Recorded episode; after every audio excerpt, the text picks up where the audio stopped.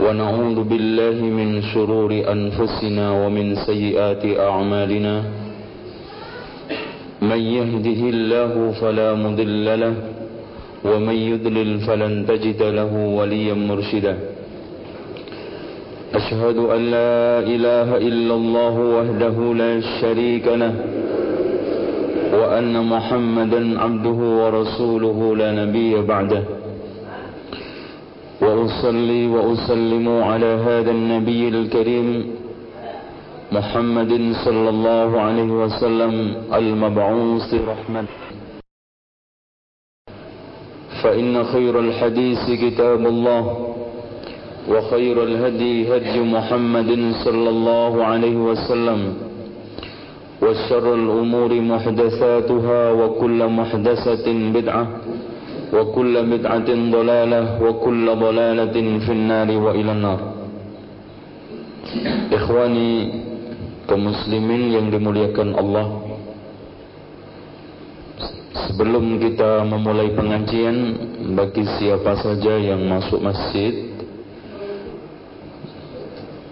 Mohon solat dua rakaat tahiyatul masjid Sebagai takriman Sebagai penghormatan kita untuk masjid ini ya Ikhwani rahimakumullah Tema bedah buku kali ini selama saya melakukan atau mengisi bedah buku tema yang cukup menarik dan sekaligus berat. Karena isi buku hampir 100% ada di sekitar kita dan menjadi keyakinan umat di sekitar kita. Maka semoga Allah subhanahu wa ta'ala membantu saya Kemudian hadirin sekalian Pertama untuk menyampaikan dan kedua untuk mengamalkan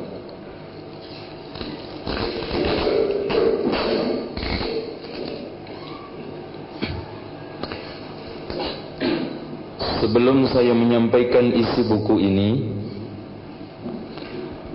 Seharusnya yang namanya bedah buku bukan telaah buku.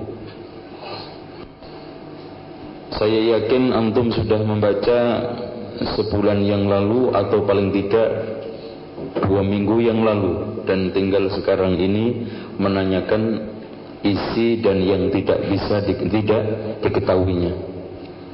Tapi saya lihat buku-bukunya baru dibeli tadi banyakkan. Ini di mana-mana penyakit bedah buku nggak jadi bedah buku. Hmm. Hadirin sekalian sebetulnya kalau bisa saya menyarankan bagi antum yang meniru ingin melakukan atau mengadakan bedah buku seperti ini saya sarankan kitab ini dulu interaksi dengan Al-Quran. Dengan kita mengetahui sikap kita sebenarnya terhadap Al-Quran ini bagaimana apa isi yang harus kita lakukan atau kewajiban apa kita terhadap Al-Quran ini maka untuk mengetahui penyimpangan nanti dengan mudah dia mau menerimanya maka buku ini sama-sama diterbitkan oleh Darul Haq.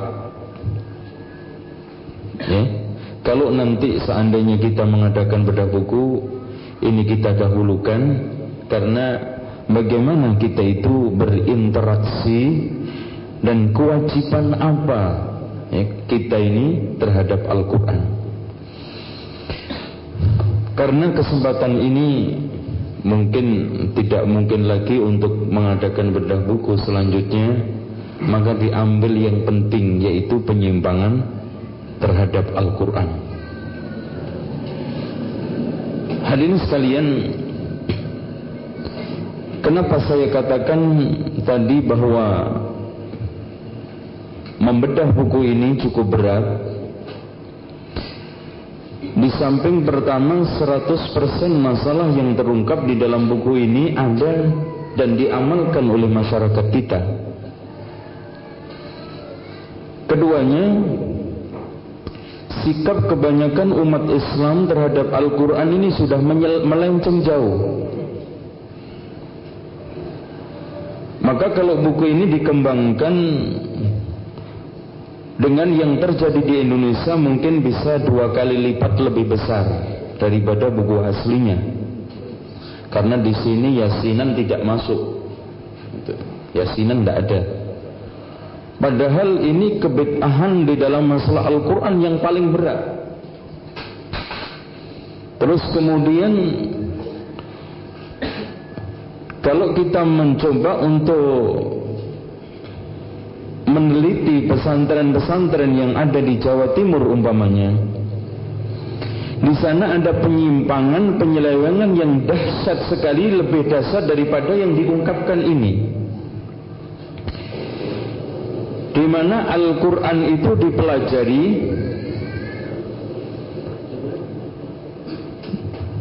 dipelajari hanya sekedar bacaannya saja namun intinya diambil hakikatnya.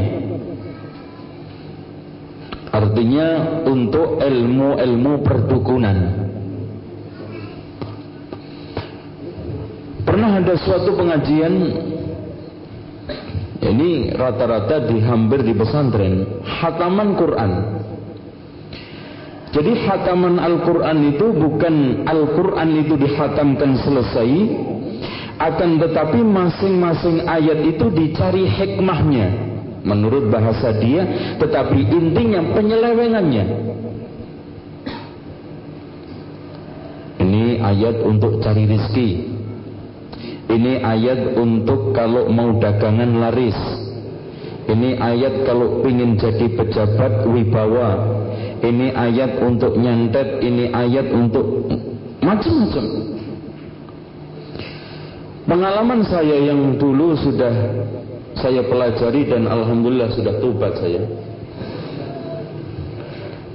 Saya diajari oleh kiai saya dulu ketika saya di pondok tambak beras Bahrul Ulum Jombang pamannya kusur ya kalau untuk masak-masaknya enak sebelum ngulek bumbunya itu membaca inna a'tayna kal kautsar fasalli li rabbika wanhar inna syani'aka huwal abtar. Itu enak. Itu. Ya karena sugesti rasanya juga enak juga itu kan. Itu. Tapi hadirin sekalian saya pernah diajari juga inna a'tayna ini bukan hanya untuk masak saja. Tapi siapa yang mau mempuasainya tiga hari maka inna a'tayna ini dibuat untuk tengkar sangat bagus sekali.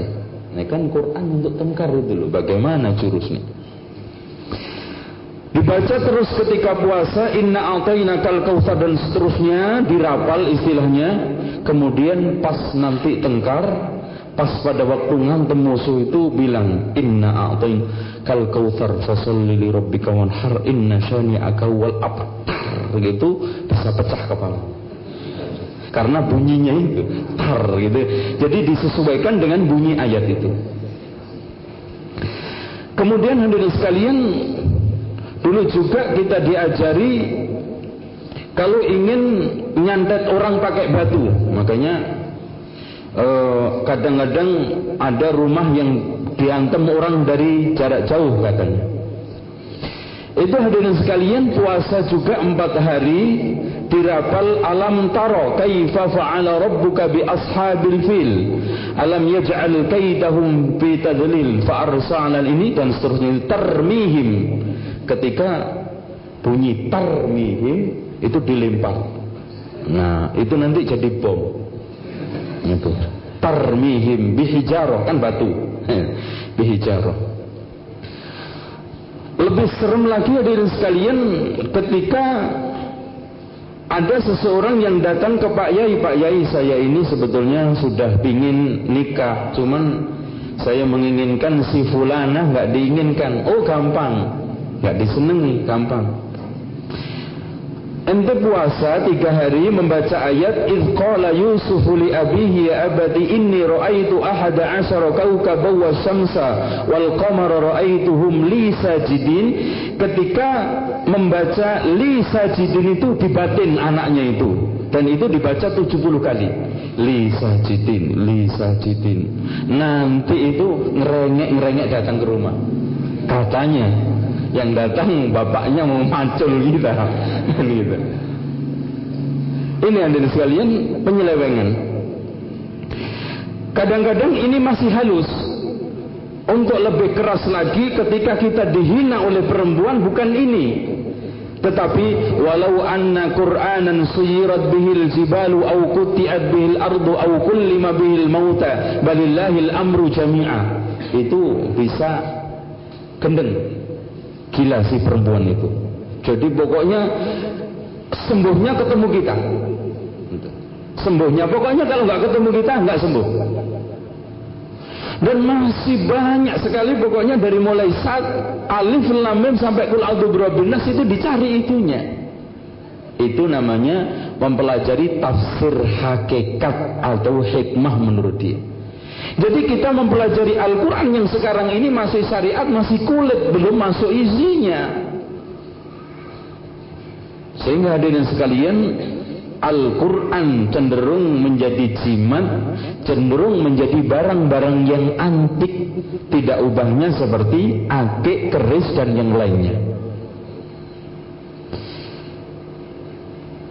Padahal kalau kita membaca satu ayat saja, Inna hadzal Qur'ana yahdi lillati hiya aqwam. Sesungguhnya, sesungguhnya Al-Qur'an ini menunjukkan kita kepada jalan yang lurus. Dan Allah mengatakan di dalam ayat yang lainnya, "Fa imma ya'tiyannakum minni hudan, faman tabi'a hudaya fala yadhillu wa la yasqa, wa man a'rada 'an dhikri fa inna lahu ma'isatan dhanka wa yawmal qiyamati wa nahsyuruhum wa nahsyuruhum yawmal qiyamati a'ma." Kenapa hadirin sekalian Al-Quran yang sebegitu hebatnya, dahsyatnya Bahkan Allah mengatakan siapa yang mau mengikuti petunjuk ini Yaitu Al-Quran tidak akan tersesat dan tidak akan celaka Siapa yang berpaling dari zikri maksudnya Al-Quran akan menemui kehidupan yang sengsara, petaka dan serba tidak ini serba musibah kenapa? Sekarang tiba-tiba Al-Quran ini hanya menjadi jimat-jimat itu. Ini kesalahan di dalam metode mempelajarinya.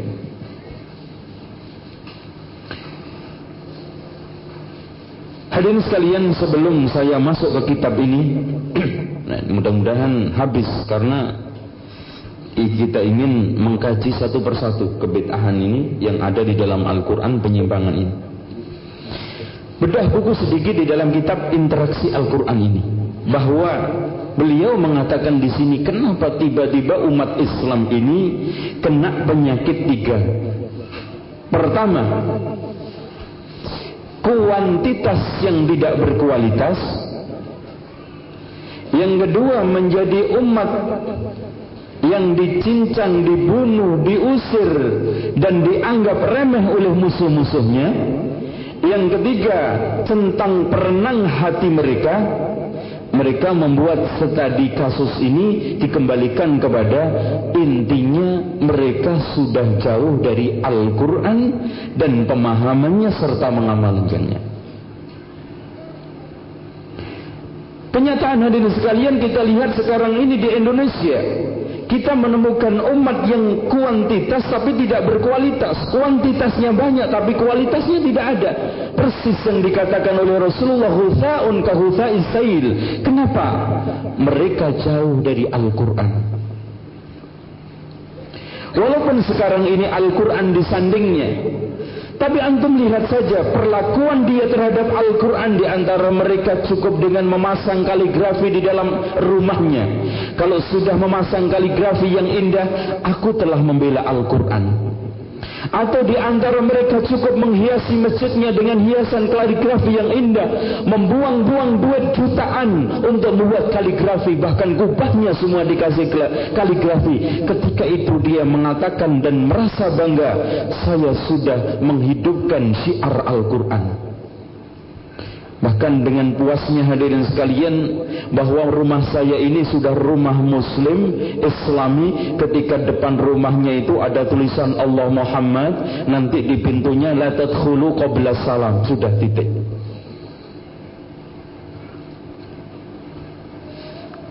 Berbeda dengan sahabat-sahabat dulu, berbeda dengan ulama-ulama dulu. Bagaimana hadirin sekalian? Masya Allah. Mereka dahulu menjadikan Al-Quran ini pendamping hidupnya, petunjuk hidupnya, bahkan menjadi kagani setiap hari. Jadi ini apa yang sekarang ini menjadi isi hidupnya setiap hari adalah ia taghanna bil Quran. Jadi di tempat kerjaannya, di rumahnya, ini dihiasi dengan bacaan Al-Quran. Bagaimana pemuda kita sekarang ini tidak bisa menjadi tidak tidak ghutha? Ya. Subhanallah ya, liburan kita di sekolahan kita. Jadi Qur'annya itu sekarang ini nyanyian, terus kemudiannya iringannya gitar. Nabinya bintang film, ya sudah. Bubar.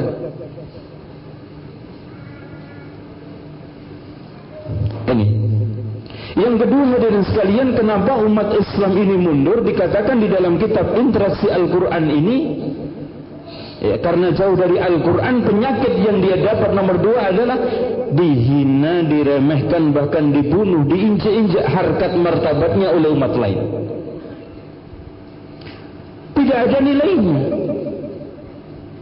Coba bayangkan umat di zaman Rasulullah, di zaman sahabat, satu banding seribu dengan orang kafir. Sehingga Allah menyatakan walai yaj'alallahu lil kafirina 'alal mu'minina sabila. Tidak mungkin orang kafir itu bisa menjadi pemimpin menguasai orang mukmin. Kenapa tiba-tiba sekarang ini menjadi alat, menjadi permainan dan bulan-bulanan umat kafir? Karena jauhnya mereka dan telah menyelewengkan secara jauh Al-Qur'an ini. Yang ketiga hadirin sekalian, yang paling parah ini tentang perenangnya hati umat Islam.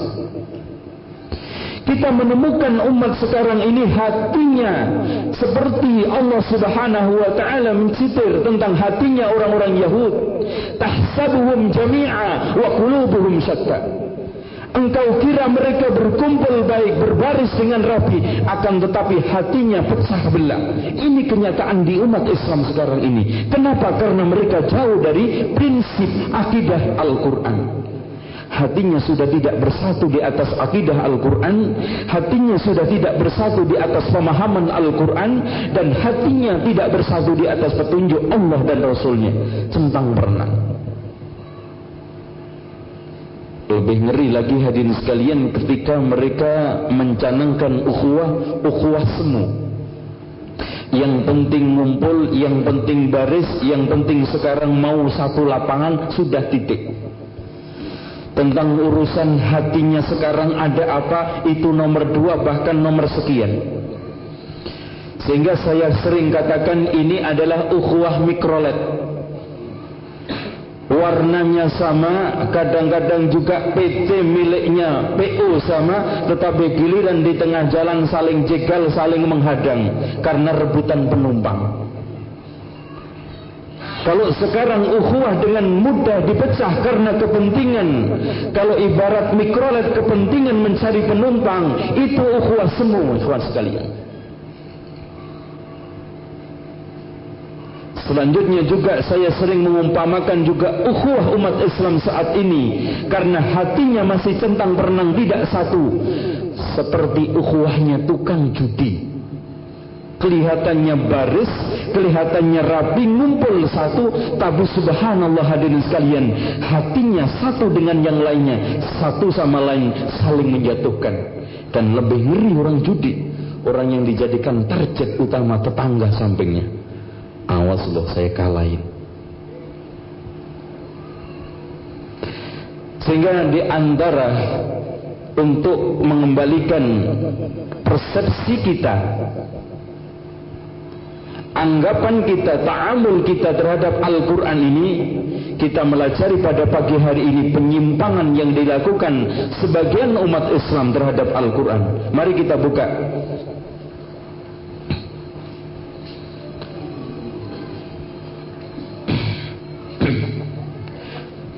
yang pertama tentang masalah berkumpul untuk membaca Al-Quran. Langsung kita masuk kepada penyelewengan yang pertama berkumpul untuk membaca Al-Quran dan bersama-sama. Membaca bersama-sama. Eva sekalian uh, saya mohon maaf. Biasanya bedah buku kita harus cocokkan antara buku aslinya dengan terjemahannya saya yakin buku ini masih banyak kekurangannya terjemahan. Namun saya sampai kemarin untuk mencari buku aslinya belum ketemu. Sebetulnya enggak bukan enggak ada. Di Darul Haq pasti ada. Karena tidak mungkin Darul Haq itu menerima terjemahan sebelum dia itu juga menerima buku aslinya. Maka kali ini kita akan mengambil ini inti dan isinya karena juga waktu nanti kita lebih banyak dialog dan diskusi tentang fenomena yang ada di masyarakat ini. Mungkin yang ini di antara penyelewengan penyelewengan itu tidak disebutkan di dalam kitab ini. Pertama hukum membaca Al-Quran bersama-sama. Ikhwas sekalian muallif atau penulis kitab ini me mencoba untuk menyebutkan pertama kali penyelewengan yang dilakukan oleh sebagian orang terhadap Al-Quran ini adalah membaca Al-Quran bersama-sama. Jadi bersama-sama membaca Al-Quran atau membaca Al-Quran bersama-sama ini beda. Kalau bersama-sama membaca Al-Quran di masjid, sana baca, sini baca, sini baca, tidak ada masalah. Kalau membaca Al-Quran bersama-sama artinya satu wakaf, satu suara, dan satu ini taghani. Jadi naik turunnya, wakafnya ini bersama-sama. Ini yang dimaksud. Ini jelas tidak di, ini tidak diperbolehkan. Ini merupakan satu penyelewengan dan dilarang. Dan ini banyak dilakukan ketika orang-orang sedang berada atau alasan mereka menghibur kematian.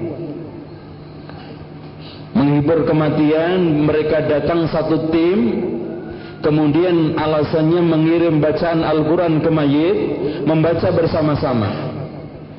Ini nanti kita ungkapkan penyelewangan-penyelewangan selanjutnya di antara mereka diupah. Ya, ada mereka, ada yang diupah. Allah sekalian, membaca Al-Quran ya, model bersama-sama ini biasanya juga dilakukan di atas sarehan atau kuburan ya.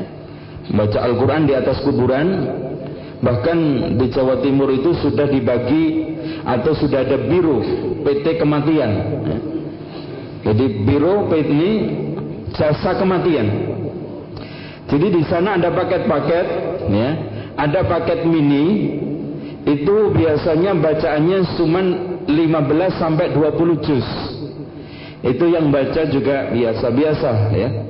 Belum senior lah.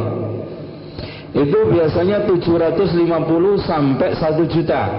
Itu dari hari yang pertama sampai 7 saja. Terus kemudian ada paket menengah. Ini dari mulai hari pertama sampai 40 bahkan 100, 20 juz sampai 30 juz ini sudah agak fasih yang baca. Terakhir ada paket jumbo paket jumbo itu yang baca ustaz Masya Allah bacaannya fasih 30 juz dari mulai awal sampai akhir hari seribu. Mereka kan merayakan 1, 2, 3, 4, 5, 6, 7 ini sudah habis semua ludes. 7 hari aja udah ngabisin segala-galanya mungkin ngutang karena kalau semalam kita hitung kayak di Jakarta ini hadirin sekalian minimal ngundang orang 100. Minimal itu 3 juta. Apalagi kelas-kelas desa begini, kalau sebagian diundang, sebagian enggak, pasti nanti ada pembicaraan. Maka terpaksa diundanglah semuanya. Datangin orang 100, cateringnya satu bungkus itu 750, udah antum kalikan berapa? Belum sekarang makanannya, belum amplopnya ustad, belum lagi nanti amplop yang lainnya, belum nanti makanan di situ, belum lagi rokoknya, 3 juta. Berarti kalau 3 juta kali 7 sudah berapa? Subhanallah hadirin sekalian ini duit. Kalau seandainya di desa ini ada kematian tiga saja, sudah cukup membelikan carry atau mercy untuk Ustaz.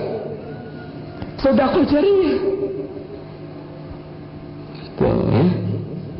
Ini masya Allah duit dibuang-buang dan bahkan ini orang kaya setiap saya temui mengeluhkan setiap acara kematian tidak kurang 15 juta dari mulai hari yang pertama sampai 40 saja Nanti ibarat hari 100 sama hari pendaknya. Pendak itu hari seribunya itu udah lain lagi. Biasanya belah kebo itu. Ya. Anda antum pernah di Madura itu ada orang meninggal hari seribunya itu di sembilan empat kebo. Persis seperti Kristen Toraja. Orang itu kalau tidak bisa menyembelih kebo, tidak bisa menghormati orang mati. Makanya orang kaya ditandai kekayaannya itu dan penghormatan ketika meninggal dunia bisa nyembelih kebo apalagi kebunnya bule. Nah itu baru hebat itu. Ini persis ternyata budaya ini ditransfer. Padahal Rasulullah mengatakan man tasabbaha biqaumin fahuwa minhum. Dan itu termasuk di dalam hadis Rasulullah la tattabi'anna sanana man kana qablakum shibran bi shibrin dhira'an bi dhira'in law dakhalu juhra dabbin la dakhaltumu. Kalian akan mengikuti sunnah-sunnah budaya-budaya orang-orang dahulu yaitu ahlul kitab ya, Yahudi dan Nasrani. Sejengkal demi sejengkal, sehasta semi sehasta. Kalau seandainya mereka masuk ke liang hewan seperti biawak, kalian masuk juga. Dalam masalah itu. Maka hari-hari kematian itu ditentukan biasanya juga persis di Hindu. 7, 40, 100, 1000. Cuman di diislamisasikan katanya. Ini katanya islamisasi menurut Wali Songo. Dalilnya cuma satu Wali Songo. Setiap kita dialog kalau nggak tradisi Wali Songo. Intinya. Maka hadirin sekalian muallif atau penulis kitab ini cenderung mengatakan bahwa membaca Al-Quran bareng-bareng seperti ini dengan suara satu adalah bid'ah walaupun dia tidak secara terus terang tapi kita bisa fahami dari dalilnya man ahdasa fi amrina hada ma laysa minhu fawaradun dan dalil yang keduanya. Kita pindah yang kedua berkumpul di masjid atau di rumah untuk membaca Al-Quran bersama-sama. Sebelumnya hadirin sekalian kalau kita sekarang ini ngumpul di masjid atau ngumpul di mana saja membaca Al-Quran bergantian untuk tadarrus artinya saling mengkaji mengaji. Ini dibolehkan karena dia mengambil dalil di poin ini terakhir. Rasulullah Sallallahu Alaihi Wasallam pernah meminta Abdullah ibnu Mas'ud untuk memperdengarkan surat. Ini ayat di saat itu uh, yang dibaca adalah surat An-Nisa. Kemudian sampai pada bacaan fakaifa idza ji'na min kulli ummatin bi syahidin wa ji'na bika ala haula'i syahida Rasulullah meneteskan matanya Surat An-Nisa ayat 41. Ini dibolehkan. Jadi yang tasmi' lah. Yang satunya membaca, satunya mendengarkan.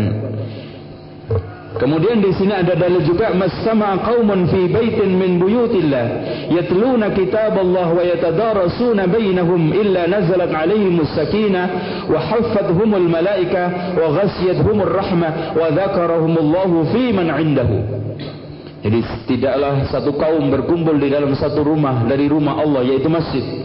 Kemudian membaca kitab Allah wa yatadarrusunahu saling tadarrus saling mengkaji dan mengaji di antara mereka melainkan akan turun as-sakinah ketenangan akan diselimuti oleh malaikat dan juga akan diselimuti rahmah Allah Subhanahu wa taala dan dia disebut mereka disebut-sebut oleh Allah di sisi ini di sisinya yaitu malaikat-malaikat al-muqarrabun. Jadi hadirin sekalian sama juga berkumpul di masjid membaca Al-Qur'an bersama-sama dengan suara satu juga bid'ah. Atau melazimkan membaca Al-Quran, ya, tadarrus seperti itu bergantian setiap bulan tertentu atau rojab ke setiap Ramadan ke di bahkan di sini lebih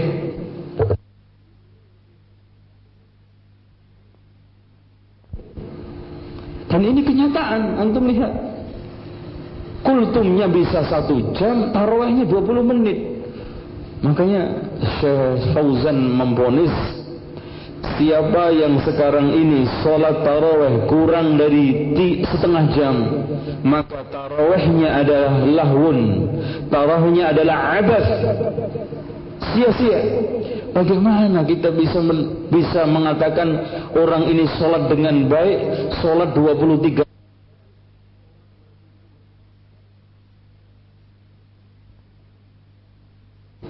Dan ini kenyataan Antum lihat kultumnya bisa satu jam, tarawihnya 20 menit.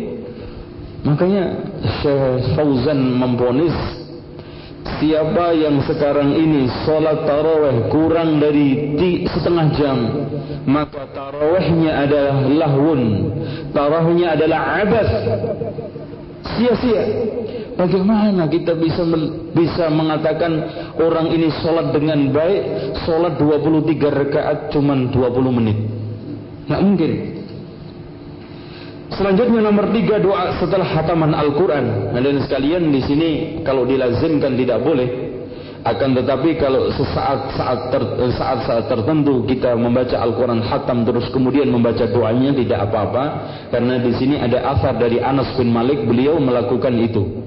Tetapi yang di sini dimaksudkan oleh penulis adalah dilazimkan. Setiap hatam Quran baca doa. Bahkan di sini lebih apa namanya? Ngeri lagi nanti itu setelah hatam Al-Quran membaca melakukan pesta membagi-bagi makanan. Nah, ini masuk juga kebedahan atau penyelewengan terhadap Al-Quran. Membagi bacaan Al-Quran untuk orang-orang yang hadir. Maksudnya begini. Biasanya ketika orang yang sekarang ini berangkat ke kuburan dibagi-bagi satu juz 30 orang masing-masing bawa satu juz. Makanya ada Quran yang disiapkan itu sengaja kalau di Indonesia disiapkan untuk kekuburan itu. Kalau di Saudi untuk memudahkan tahfidul Quran menghafal Al-Quran. Ya? Makanya di sini kita di dalam memandang lain daerah lain asal usul seperti tasbih. Kalau di Saudi itu tasbih untuk pantas-pantasan hiasan. Ya. Betul di sini tasbih untuk ibadah, gitu kan? Sehingga di sini tasbih itu termasuk barang-barang yang juga dilarang oleh agama. Karena Rasulullah SAW sudah menyuruh kita untuk melakukan zikir bil asabi dengan ini anamil. Ya. Nah, biasanya setelah itu dia dia baca bergiliran. Satu juz, satu juz, satu juz ditentukan. Kamu nanti ya satu juz atau satu hizib. Masing-masing mendapat jatah yang sama. Ini juga kalau dilazimkan tidak boleh. Yang kelima berkumpul guna membaca Al-Quran untuk orang mati atau orang yang mengundangnya. Ikhwas sekalian ini yang saya katakan tadi penyakit utama di Indonesia lebih berpenyakit dan saya katakan penyakit itu menjadi kanker ketika dia menganggap bahwa yang paling layak untuk kematian itu hanya surat Yasin saja. Maka sering saya katakan di mana-mana orang Indonesia ini hanya mengakui Quran cuma Yasin. Ini Quran yang hanya diakui di Indonesia cuma Yasin. Coba antum lihat mati hidup Yasinan kan? Haji Yasinan, masuk rumah Yasinan, kematian Yasinan, bongkar rumah Yasinan, selesai rumah juga Yasinan. Ini kita tidak melarang kita membaca Yasin. Itu bagian daripada Al-Quran dan surah yang mulia. Kenapa yang sekarang ini kita masalahkan? Kenapa hanya dilazimkan Yasinan saja? Apa enggak ada ayat yang lainnya? Bahkan kekeliruan yang fatal setiap malam Jumat dia membaca Yasin. Padahal di dalam hadis yang sahih Rasulullah membaca ini menyuruh menganjurkan membaca surat Al-Kahfi malam Jumat atau hari Jumat. Ini kekeliruan. Dan dia memasarkan di mana-mana hadis yang bahkan maudhu jiddan inna yasin qalbul Quran. Bahkan ini juga disampaikan oleh seorang seorang yang notabene dikatakan dai ulama ustaz. Padahal inna yasin qalbul Quran sesungguhnya yasin itu adalah hatinya Al-Quran itu hadisnya dhaifun jiddan dimasukkan oleh Ibnu Katsir di dalam tafsirnya bukan di dalam rangka untuk mendukung surat tafsir ini. Apa namanya? Surat Yasin itu akan tetapi ingin dijelaskan oleh ini Ibnu Katsir bahwa hadis ini adalah tidak layak untuk dipakai mendukung fadilah-fadilah surat Yasin ini. Itu disebutkan kita akui disebutkan di dalam ini tafsir Ibnu Katsir Sesungguhnya Yasin itu kalbul Quran, tapi sudah dikasih komentar oleh Ibnu Katsir bahwa hadis itu adalah dhaif. Kemudian hadirin sekalian lebih naif lagi, lebih parah lagi ketika orang yang membaca itu dibayar. Padahal di dalam hadis Rasulullah disebutkan ikra'ul Qur'ana wa la ta'kulu bihi. Jangan ini bacalah Al-Qur'an, jangan kamu makan dengan bacaan itu. Ini kenyataan. Jadi ada yang 10 ribu, 20 ribu. Saya sering buat an ini, apa namanya pelasetan. Ini enak orang yang sekarang ini ngumpulin, ngumpulin duit korupsi. Sebanyak-banyaknya. Nanti ngisin 100 juta. Dibuang ke kampung sana. Gunung Kidul. Bayar orang satunya 10 ribu. Terdapat satu kecamatan itu. Baca Al-Quran. Kalau seperti ini hadirin sekalian. Surga hanya orang yang punya duit saja. Orang yang miskin, orang yang sekarang ini nggak bisa bayar, dapatnya yang tadi itu kelasnya kelas mini terus ngantuk. Ya kelas jumbo untuk orang yang kaya. Akhirnya gigit jari apa seperti itu tidak. Maka dari sekalian Al-Quran ini para ulama mengharamkan dan haram di antaranya adalah Imam Ahmad menyewakan atau mengambil upah dari bacaan Al-Quran. Namun penulis kitab ini hadirin sekalian memberikan catatan. Lain, lain halnya lagi kita mengambil upah dari mengajar dan juga kita azan karena dikasih dari Baitul Mal. Kita mengambil upah ini bukan di dalam rangka mengambil dari bacaan atau yang lainnya, akan tetapi di dalam rangka sebagai upah untuk menegakkan fardu kifayah umat ini. Karena kalau sekarang ini tidak seperti itu, di Saudi tidak ada yang mau azan. Maka pemerintah memberikan satu kebijaksanaan karena sekarang masjid dikelola oleh orang-orang yang ini dikelola oleh pemerintah, maka semua diurusi pemerintah, maka imam dan muadzin juga digaji. Bukan di dalam rangka untuk mengambil gaji azan, tetapi di sini dikatakan di dalam rangka untuk menunaikan fardu kifayah. Kalau sekarang ada umat menunaikan fardu kifayah seperti kedokteran, boleh mengambil upah apalagi di sini asrafuddin. Siar agama yang paling mulia. Makanya di sini dibolehkan oleh uh, apa namanya ulama-ulama di antara juga dinukil di dalam kitab ini. Membaca pada pagi dan sore hari setelah maghrib bersama-sama ini tidak ada, tapi itu juga termasuk perkara bid'ah di Indonesia ini di dalam buku ini membaca Al-Quran bersama-sama pada hari Jumat dengan satu suara sebelum masuknya imam. Ya, biasa kembali lagi juga Yasin. Yasin. Nah. Kadang-kadang ada yang eh, dulu sedikit kamu ini yang bareng dong. Gitu. Akhirnya apa tengkar. Ya seperti orang yang zikir itu. La ilaha illallah akhirnya ketatap. Kan miringnya nggak sama. Jadi yang satunya ke sini, yang satunya ke sini. Tok. Kamu ini. Nah, ini. Dia menyusahkan dirinya sendiri karena bukan syariat. Syariat itu mudah maksudnya.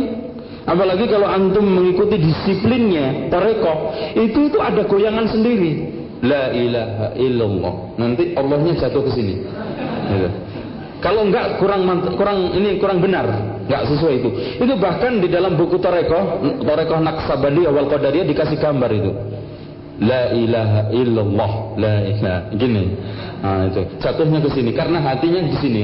Nah, nanti hatinya bercahaya, nanti diajari oleh Allah ilmu-ilmu tersendiri, nggak diajarkan oleh yang lainnya dapat ilmu laduni nanti. Itu. Dengan pikir dok. Itu. yang kita belajar sampai ngiler begini nggak hafal-hafal eh, enak aja dia cuma zikir hafal hak Quran hafal hadis mustahil itu nggak ada bohong. Membaca Al-Quran pada hari Jumat sebelum sholat dengan pengeras suara. Ini hadirin sekalian yang Masya Allah. Menjadi budaya yang hampir kemarin kita ya di rumah ya sebelah rumah. Karena di sekitarnya antum tahu semuanya ya orang-orang tradisional kalau jadi ada sebelah tetangga ini berangkatnya bukan karena ini, bukan karena sunnah, karena merasa terganggu. Speaker di setel keras sekali pada maghrib. Wah, anaknya nangis karena pengerasnya itu langsung masuk ke rumahnya begitu. Nangis. akhirnya dengan mungkin nggak nggak tahan yang lihat nangis anaknya itu langsung keluar bed marah-marah. Akhirnya dia di situ gak marah, kamu muslim nggak? Jadi uh, yang protes ini malah diselain kamu ini muslim nggak? Orang muslim kok nggak senang Quran? Nah ini. Biasanya dalilnya itu mereka. Ketika kita melarang tahlilan kamu ini orang muslim nggak? Muslim kok nggak senang la ilaha illallah. Muslim apaan kamu ini? Gitu. Yasin juga begitu. Ketika kita luruskan kamu ini muslim nggak? Muslim kok nggak senang Quran yang sini itu dari Quran masa apa nggak tahu? Dengan gitu. Bun juga begitu. Maulud Nabi ditodongnya apa? Kamu Muslim nggak? Muslim kok nggak seneng selawatan? Dengan gitu. Makanya di sini subhatnya.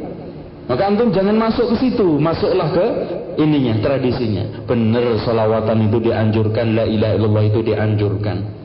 Antum bilang, la ilaha illallah itu baik. Bisa nggak kita masuk masjid itu baca la ilaha illallah? Apalagi masuk WC baca la ilaha illallah. Ya nggak boleh. Kenapa antum bilang nggak boleh? Ya karena nggak ada penjelasannya di dalam dalilnya. Nah seperti itu Anda membaca la ilaha illallah di saat-saat hari kematian seperti ini bukan masalah la ilaha illallah itu nggak bener nggak bagus nggak ada dalilnya la ilaha illallah kamu baca pada hari-hari saat-saat seperti ini itu antum masuknya ke situ salawatan juga. Kalau antum nanti kenceng salawatan wah, enggak salawatan ini nanti kita kalah. Soalnya mukulnya dari situ. Seperti Syekhul Islam Ibnu Taimiyah dan Syekh Muhammad bin Abdul Wahab kan begitu. Ketika dia melarang ziarah kubur yang syirik ditodonglah musuh-musuh orang yang hasud mengatakan Ibnu Taimiyah Syekh Muhammad bin Abdul Wahab melarang ziarah kubur. Udah kalau seperti itu kan orang awam bisa memusuhinya semuanya. Wah ini pak aliran aneh. Masa orang ziarah kubur nggak boleh? Nggak tahu dalil apa? Nah gitu. Jelek banget kan? Masa kita ziarah kubur aja nggak tahu dalilnya kan naif kan? Jelek sekali. Itu. Padahal namanya dalil ziarah kubur itu anak kecil aja tahu di kalangan mereka kan. Kayaknya kita itu dibikin kayak kayak bodoh baru kemarin ngaji. Itu tuh. Baru kemarin ngaji sok banget itu. Ziarah kubur dilarang. Nggak tahu dalilnya apa. Buka tuh Bukhari Muslim. Waduh. Tantang kita. Hadirin sekalian ini. Akhirnya apa? Kita langsung datang kita lerai. Itu hampir berantem. Langsung saya beritahu Pak sekarang ini yang disetel ini apa Pak? Quran Nah, Bapak pernah nggak surat ini? Pernah tahu nggak surat ini ayat begini? Ya, terus saya bacakan ayat-ayat tentang masalah memelankan bacaan Al-Qur'an. Di antaranya wala tajhar bi salatika wala tukhafid biha wabtaghi baina dzalika sabila. Oh iya, saya ini ngakuin saya bodoh. Akhirnya begitu. Pertama tradisi sudah sejak zaman dulunya sana tradisi katanya. Ini hadirin sekalian memang kalau nggak mentok tradisi peninggalan embah atau sudah biasa seperti ini. Nggak ada dalilnya. Selanjutnya nomor 9 membacakan Al-Fatihah atas roh seorang atau yang lainnya. Nah ini. Masya Allah. Ini di mana-mana. Sampai juga kelas-kelasnya orang S2. Pernah saya dengar. S3 doktor. Pernah anak dengar. Ya, ada seorang dokter tahlilan. Baca. إلى حضرة النبي المصطفى محمد صلى الله عليه وسلم الفاتحة وإلى أرواح أولياء تسعة satu dua tiga empat lima enam tujuh delapan sembilan sembilan wa ila wa ila wa ila hadirin gitu al-fatihah wa ila kadang-kadang dicampur wa ila para hadirin gitu dan sekarang lucu Masya Allah satu fatihah orang yang dikirim satu kampung gitu kan ini kita bukan apa namanya melarang membaca Fatihah. Nanti antum kalau dijerat pasal ini jangan mau. Kamu ini melarang baca Fatihah ya? Jangan. Antum jelaskan bahwa cara membaca Al-Fatihah seperti itu tidak dianjurkan, tidak ada ajarannya. Karena cara itu penting. Coba sekarang kamu sholat berdoa, caranya nggak ngikuti Rasul. Bisa nggak? Nggak bisa. Begitu juga kamu membaca Al-Fatihah tidak mengikuti dalil cara yang diajarkan oleh Rasulullah sesat juga. Sujud angkat eh, kaki satunya diangkat kayak anjing kencing nanti kan gitu. Kenapa nggak boleh? Karena dia diajarkan caranya oleh Rasulullah. Begini takbir Allahu Akbar nggak boleh karena cara ini.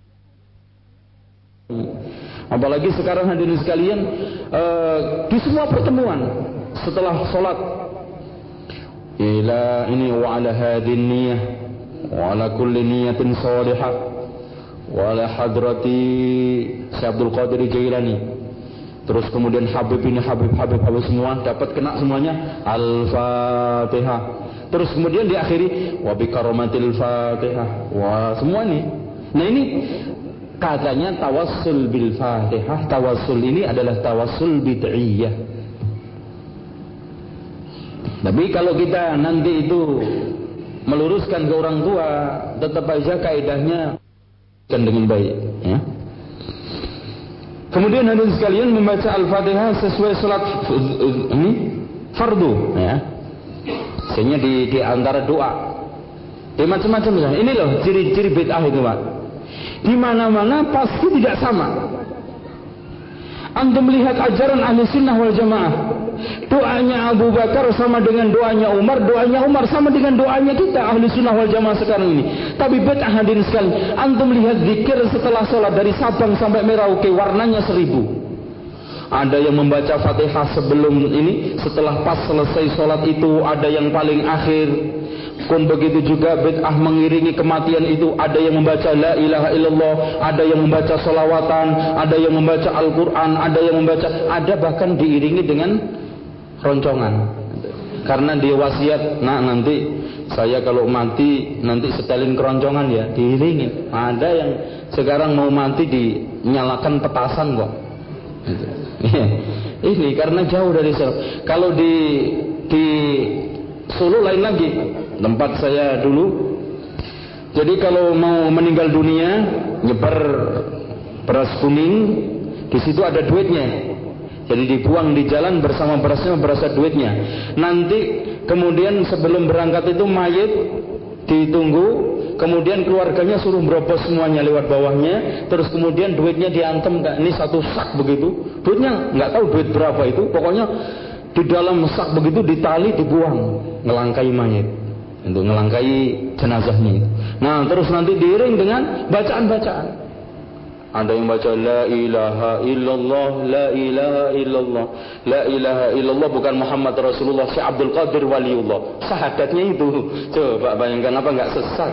Bukan asyhadu anna Muhammad Rasulullah, Syekh Abdul Qadir ini Jailani waliullah. La ilaha illallah, Syekh Abdul Qadir Jailani waliullah. Ini sudah kental manakibnya gitu ya. Karena kalau orang yang sekarang ini sudah lengket manakibnya itu Abdul Qadir Jailani itu lebih mulia jauh daripada Rasulullah. Jauh, nggak ada apa-apanya. Rasul belum pernah ceritanya bisa ngidupin ayam. Abdul Qadir Jailani bisa punya ayam bilang kalau subuh itu bukan kukuk tapi Allahu Akbar. Gitu kan? Coba, apa nggak asik? Pernah disembelih itu hadirin sekalian ngumpul lagi, hidup lagi. Setelah hidup Allahu Akbar Abdul Qadir Jailani waliullah itu jadi hidupnya ngomong begitu ayamnya. Itu. Nah ini kan lucu. Padahal kalau kita telusuri manakib itu dikarang jauh ratusan tahun setelah meninggal Abdul Qadir Jailani. Dan Abdul Qadir Jailani bersih dari itu. Kalau nggak percaya antum baca kitab Hunyahnya. Baca kitab Al-Fathur Rabbaninya dia. Dia adalah ahlu sunnah wal jamaah. Antum juga dinukil oleh Syekh Jamil Zaino di dalam kitab Taujiat Islamiyahnya bahwa di dalam apa Firqah Najiyah ya. Bahwa akidah uh, Abdul Qadir Jailani ketika dia mengatakan siapa yang dimaksud ahlul ini uh, Firqah Najiyah dia adalah ahlul hadis. Di dalam kitab Al-Ghunyah. Ya, ini semua jauh dari itu. Kemudian membaca Fatihah pada ini bagi murid-murid saat berbaris. Nah ini tidak hanya Fatihah saja. Biasanya masuk ke kelas wal asri innal insana lafi khusr. Ini kalau dilazimkan nggak boleh. Makanya di sini disarankan kalau ingin mengajari dipindah-pindah, dirubah-rubah ayatnya. Kan bagus. Hari ini membaca kul ya ayyuhal kafirun, besok kul a'udzu birabbin nas. Ini melatih. Setiap hari setelah, selesai belajar wal asri alam nasrah laka sadra kalau nggak begitu. Terus kemudian diakhiri dengan Rabbi shrahli sadri wa yassirli amri wahlul 'uqdatam min lisani yafqahu qawli. Bubar lari. Enggak taksir, enggak ada asirnya, enggak ada pengaruhnya. Karena apa? Cenderung ini ritual monoton, tidak ada bekasnya sama sekali. Udah, keluar masuk kelas, apa yang dibaca tadi enggak ngerti. Tapi kalau sekarang tujuannya untuk mendidik, hari ini membaca inna ataina, besok inna anzalna, alam taro, terus kemudian alhaqumut takatsur. Jadi anak ini condong untuk mau menghafalkan. Itu ya. Nah ini membaca Al-Quran bersama-sama kemudian mendoakan agar dimudahkan rezeki bagi tuan rumah. Nah ini ya. Di biasanya dibacakan Al-Fatihah saja Masya Allah sudah senang. Jadi biasanya kalau ada kiai-kiai atau ustadz-ustadz yang ke kampung-kampung itu disuruh Pak Yai doain bacain Fatihah Pak Yai dibacain. Al-Fatihah. Sudah. Semuanya ya barang-barang pertaniannya bawa pulang itu hanya fatihah tok. Kedelai ini Pak Yai bawa pulang Pak Yai. Beras ini aduh habis ini. Bukan sekarang malah berkah habis barangnya ini jelas perkara bid'ah hadirin sekalian dan bahkan kita dianjurkan berdoa. Bukan di saat-saat itu akan tetapi saat-saat yang telah dianjurkan oleh Allah dan Rasulnya seperti uh, menjelang fajar menyingsing ketika kita dalam keadaan sujud ketika berada di dalam Masjidil Haram Masjidil Aqsa. Waktu-waktu yang mustajabah tempat-tempat yang mustajabah itu yang sudah ada nas dalilnya nggak boleh ngarang sendiri Kenapa nggak boleh nggak boleh ngarang sendiri? Umpamanya membaca Fatihah tujuh kali di berkah ini di Masjid Al Berkah mendapatkan tujuh puluh pahala. Dari mana dalilnya?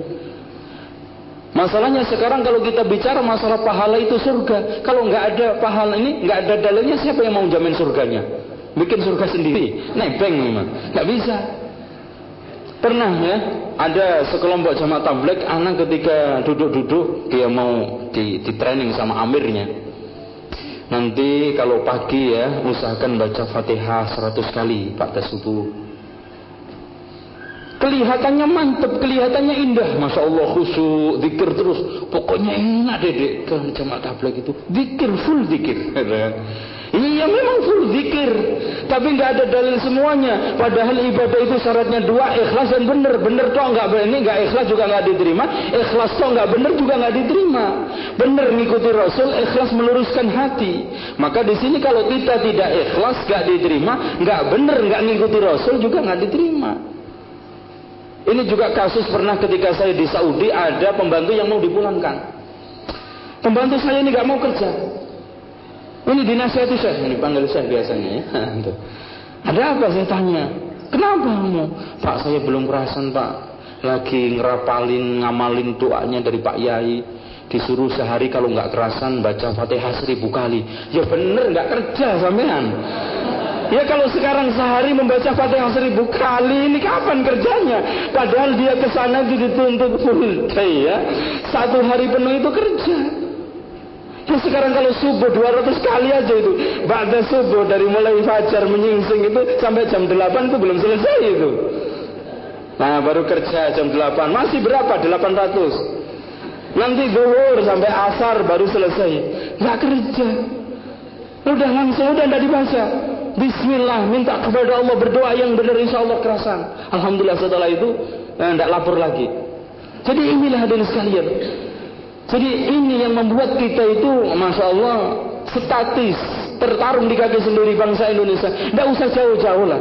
Coba antum lihat film Malisonga itu kan menyesatkan. Membuat umat ini statis. Coba di, di dalam film itu digambarkan Sunan Kalijogo itu tapa 40 tahun. Masya Allah sampai lumutan. Tongkatnya itu sampai jadi pohon rindang ini apa bambu rindang. Ini pertama orang yang nggak sholat nggak puasa 40 tahun itu hukumnya bagaimana mas? Ini kan menyesatkan.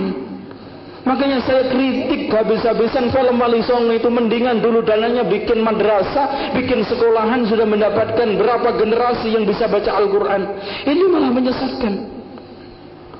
Orang sekarang ini sampai lumutan ini kan nggak berarti nggak sholat, nggak puasa, nggak wudhu kan. Coba bayangkan orang Muslim nggak sholat kayak apa itu?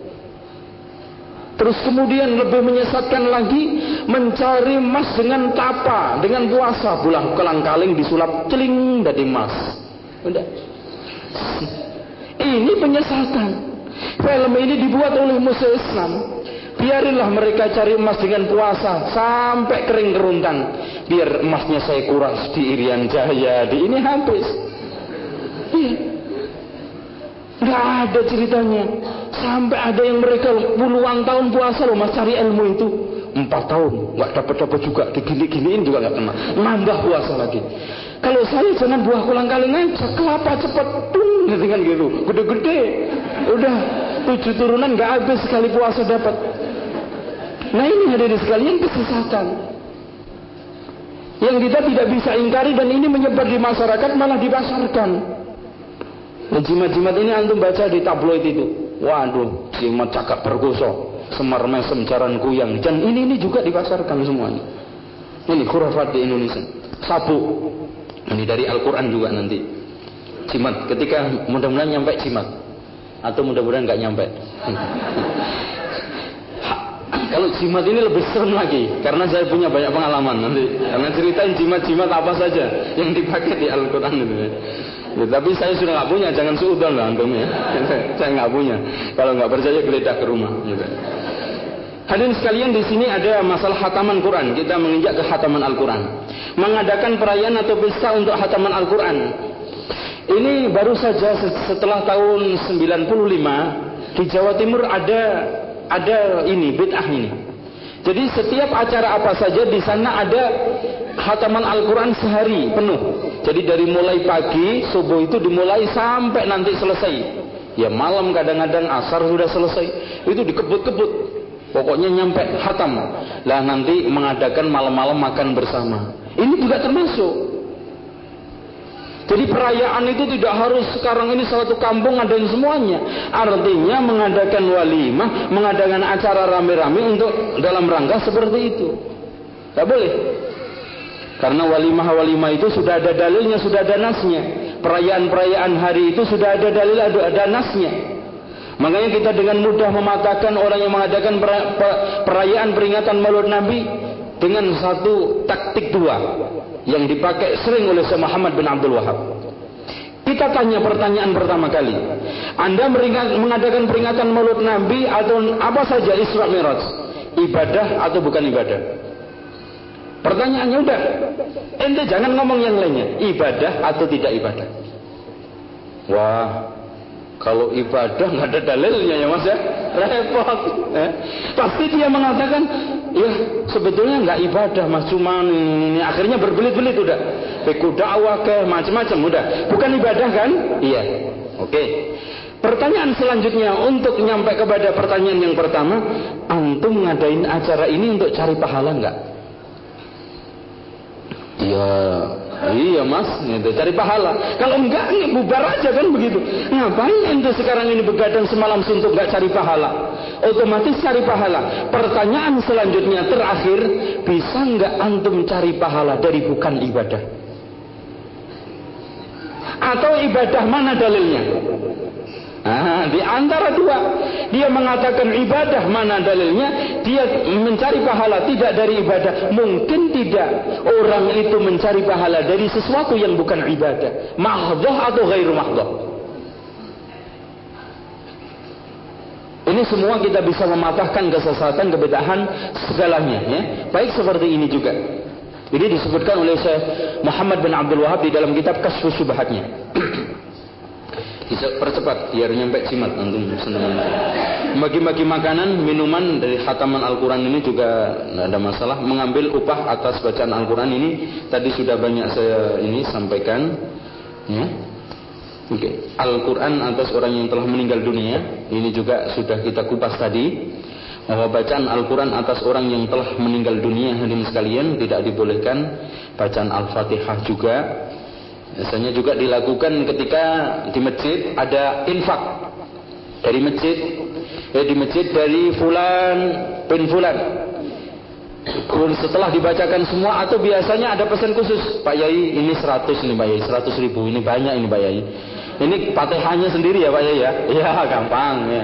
Udah, uh, ini ada permohonan meminta surat Al-Fatihah karena menyumbang 100 ribu dari fulan bin fulan. Mari hadirin sekalian kita bacakan surat Al-Fatihah. Al-Fatihah udah. Yang lainnya yang 10 ribu, 5 ribu dikropel ya. 10 orang jadi satu Al-Fatihah. Namun pengarang penulis kitab di sini lebih cenderung bahwa itu tidak ada dalilnya. Kita lebih fokuskan yang ada dalilnya di antaranya sodakotun jariyah, doa waladun soleh dan juga termasuk haji umroh serta istighfar dan doa-doa yang ada dalilnya itu. Ya. Ya, amalan-amalan yang ada dalilnya. Sekarang bacaan Al-Quran di atas kuburan. Nah ini banyak. Rasul sudah jauh-jauh hari. La taj'alu qabri wasanan yu'bad. Jangan kamu jadikan kuburanku ini wasan berhala yang disembah. Artinya di tempat digunakan untuk tempat ibadah. Bahkan Rasulullah juga telah menyatakan la taj'alu buyutakum maqabir. Jangan-janganlah jadikan kamu rumah-rumah kamu itu kuburan. Sekarang kebalik, rumah jadi kuburan, kuburan jadi rumah. Lebih rame daripada rumah. Coba kalau antum ziarah ke kuburan Balaan di Jawa Tengah. Itu kuburan antik, aneh dan ajaib. Pengunjungnya kalau Jumat Kliwon, tahu nggak Jumat Kliwon antum? Ya, Jawa toh. Jawa itu punya hari lima. Jumat ini wak, eh, paing pon wake Kliwon legi. Itu Jumat ini lima Islam mengatakan hari ada tujuh Jawa ada lima kan? Ngaco itu. Nah itu hadirin sekalian pengunjungnya sampai 250 sampai 300 ribu. Dan paling banyak itu malam. Semakin malam semakin banyak. Banyak sekali. Itu hadirin sekalian ada keyakinan dan sudah nyata terbukti siapa yang datang berziarah ke sana pertama harus tawaf. Dan saya lihat ketika saya mengantarkan uh, wartawan Jazirah TV Jazirah ya. Antum pernah dengar TV Jazirah? Karena ingin meliput kesyirikan di Indonesia. Jadi dia mau membuat produk siaran kesyirikan di negara-negara Islam. Nah itu termasuk saya antarkan ke sana. Tawaf hadirin sekalian benar. Tawaf tujuh kali. Itu di tempat rumah yang namanya Kiai Balak itu Alhamdulillah memang banyak balaknya di sana. Balaknya, balak. Desanya juga namanya balaan, itu desanya. Musibah tok di sana itu. Nah, yang keduanya hadirin sekalian nanti itu menyajikan dupa itu. Ada pembakaran, kemudian ngelus kenisan. Itu ada yang nangis-nangis. Pas ke sana, ini kok di dalam kuburan ada goyang-goyangnya, jangan-jangan ada jinnya. Ternyata ada di dalam orangnya itu. Kan kuburannya ditutup begini, ditinggikan tinggi sekali ditutup pakai kain. Ada goyang-goyangan saya lihat begini orang di situ. Anaknya istrinya semua di situ. Katanya minta berkah. Supaya keluarganya tentram aman tenang. Ya rukun tidak pecah. Ini kesesatan. Nanti yang lebih ngeri lagi ini hadirin sekalian siapa yang lebih ingin cepat dikabulkan berzina di atas kuburan? Antum kalau nggak percaya ke sana di sana ada bedeng kecil-kecil rumah itu jangan salah sangka. Jangan salah masuk juga. Di situ dalamnya ada WTS WTS itu kebun-kebun dalam ada di situ semuanya ya. kan ada di Solo itu ada namanya kebun dalam Kiai Slamet. Nah, Kiai Slamet itu kebu kayak kalau antum ada kuis sebutkan Kiai yang paling bodoh di Indonesia ya Kiai Slamet ini. Soalnya kebu ya kebu Kiai Slamet ini. Itu ada sekalian setelah itu keluar. Masih per orang 50 ribu. Coba bayangkan. Makanya hadirin sekalian kita sudah usul sudah protes bolak balik tidak pernah dihapus karena devisa. Kita mau robohkan karena itu sudah dilindungi undang-undang. Karena wisata kan? Nanti kan kena jerat kejerat pasal wisata. Nah, ini kan sudah objek wisata. Ini sudah kita sampaikan kepada pihak berwajib, kita sampaikan kepada ini. Tapi eh, di saat saya masih di Solo dakwah karena wilayah saya dulu itu. Nah itu hadirin sekalian, kalau sudah terkabulkan dan sudah masya Allah, di antaranya di sana ada orang yang kaya sekali, tidak usah saya sebutkan, dua berhasil, dia menjadi uh, bisnismen kelas Solo dan bisnisnya masya Allah dianggap itu berkahnya dari situ menyembelih sapi empat di situ dan bangun masjid di sampingnya. Makanya kalau antum ke sana ada masjid besar di samping kuburan itu yang bangun itu yang katanya berhasil datang ke sana. Nah ini ditemukan lagi ku, kuburannya Senopati keturunan Mojopahit di daerah Gunung Sarangan. Ini juga sama. Siapa yang ingin dikabulkan zina, zina di situ? Masuk dua kali ke pos kota ya tahun 2001 masuk. Itu saya diberi oleh salah seorang ini mahasiswa UI ditunjukkan ini Ustaz daerah antum katanya gitu. oh ya mana? gitu. Itu ya benar Jawa Tengah. Itu ini hadirin sekalian. Nah sekarang hadirin sekalian apalagi seperti itu membaca Al-Quran yang kelihatannya ibadah itu dilarang di atas kuburan. Yang baca Al-Quran baca macam-macam di situ Kadang ada orang yang jauh dari Kalimantan pulang untuk mendoakan orang tuanya kata. Subhanallah naib sekali kalau sekarang doa Anda tidak nyampe kalau harus pulang dulu. Kasihan dong sekarang ini yang di Irian Jaya nggak pulang-pulang, doanya nggak nyampe-nyampe. Orang tuanya nggak dapat dapat doa. Yang dengar ini Allah Subhanahu wa taala. Maka tidak harus dibaca di Al-Qur'an, ini di kuburan, baca di rumah. Ini ya. Kalau bagi orang yang berpendapat bahwa Al-Quran itu nyampe. Ya,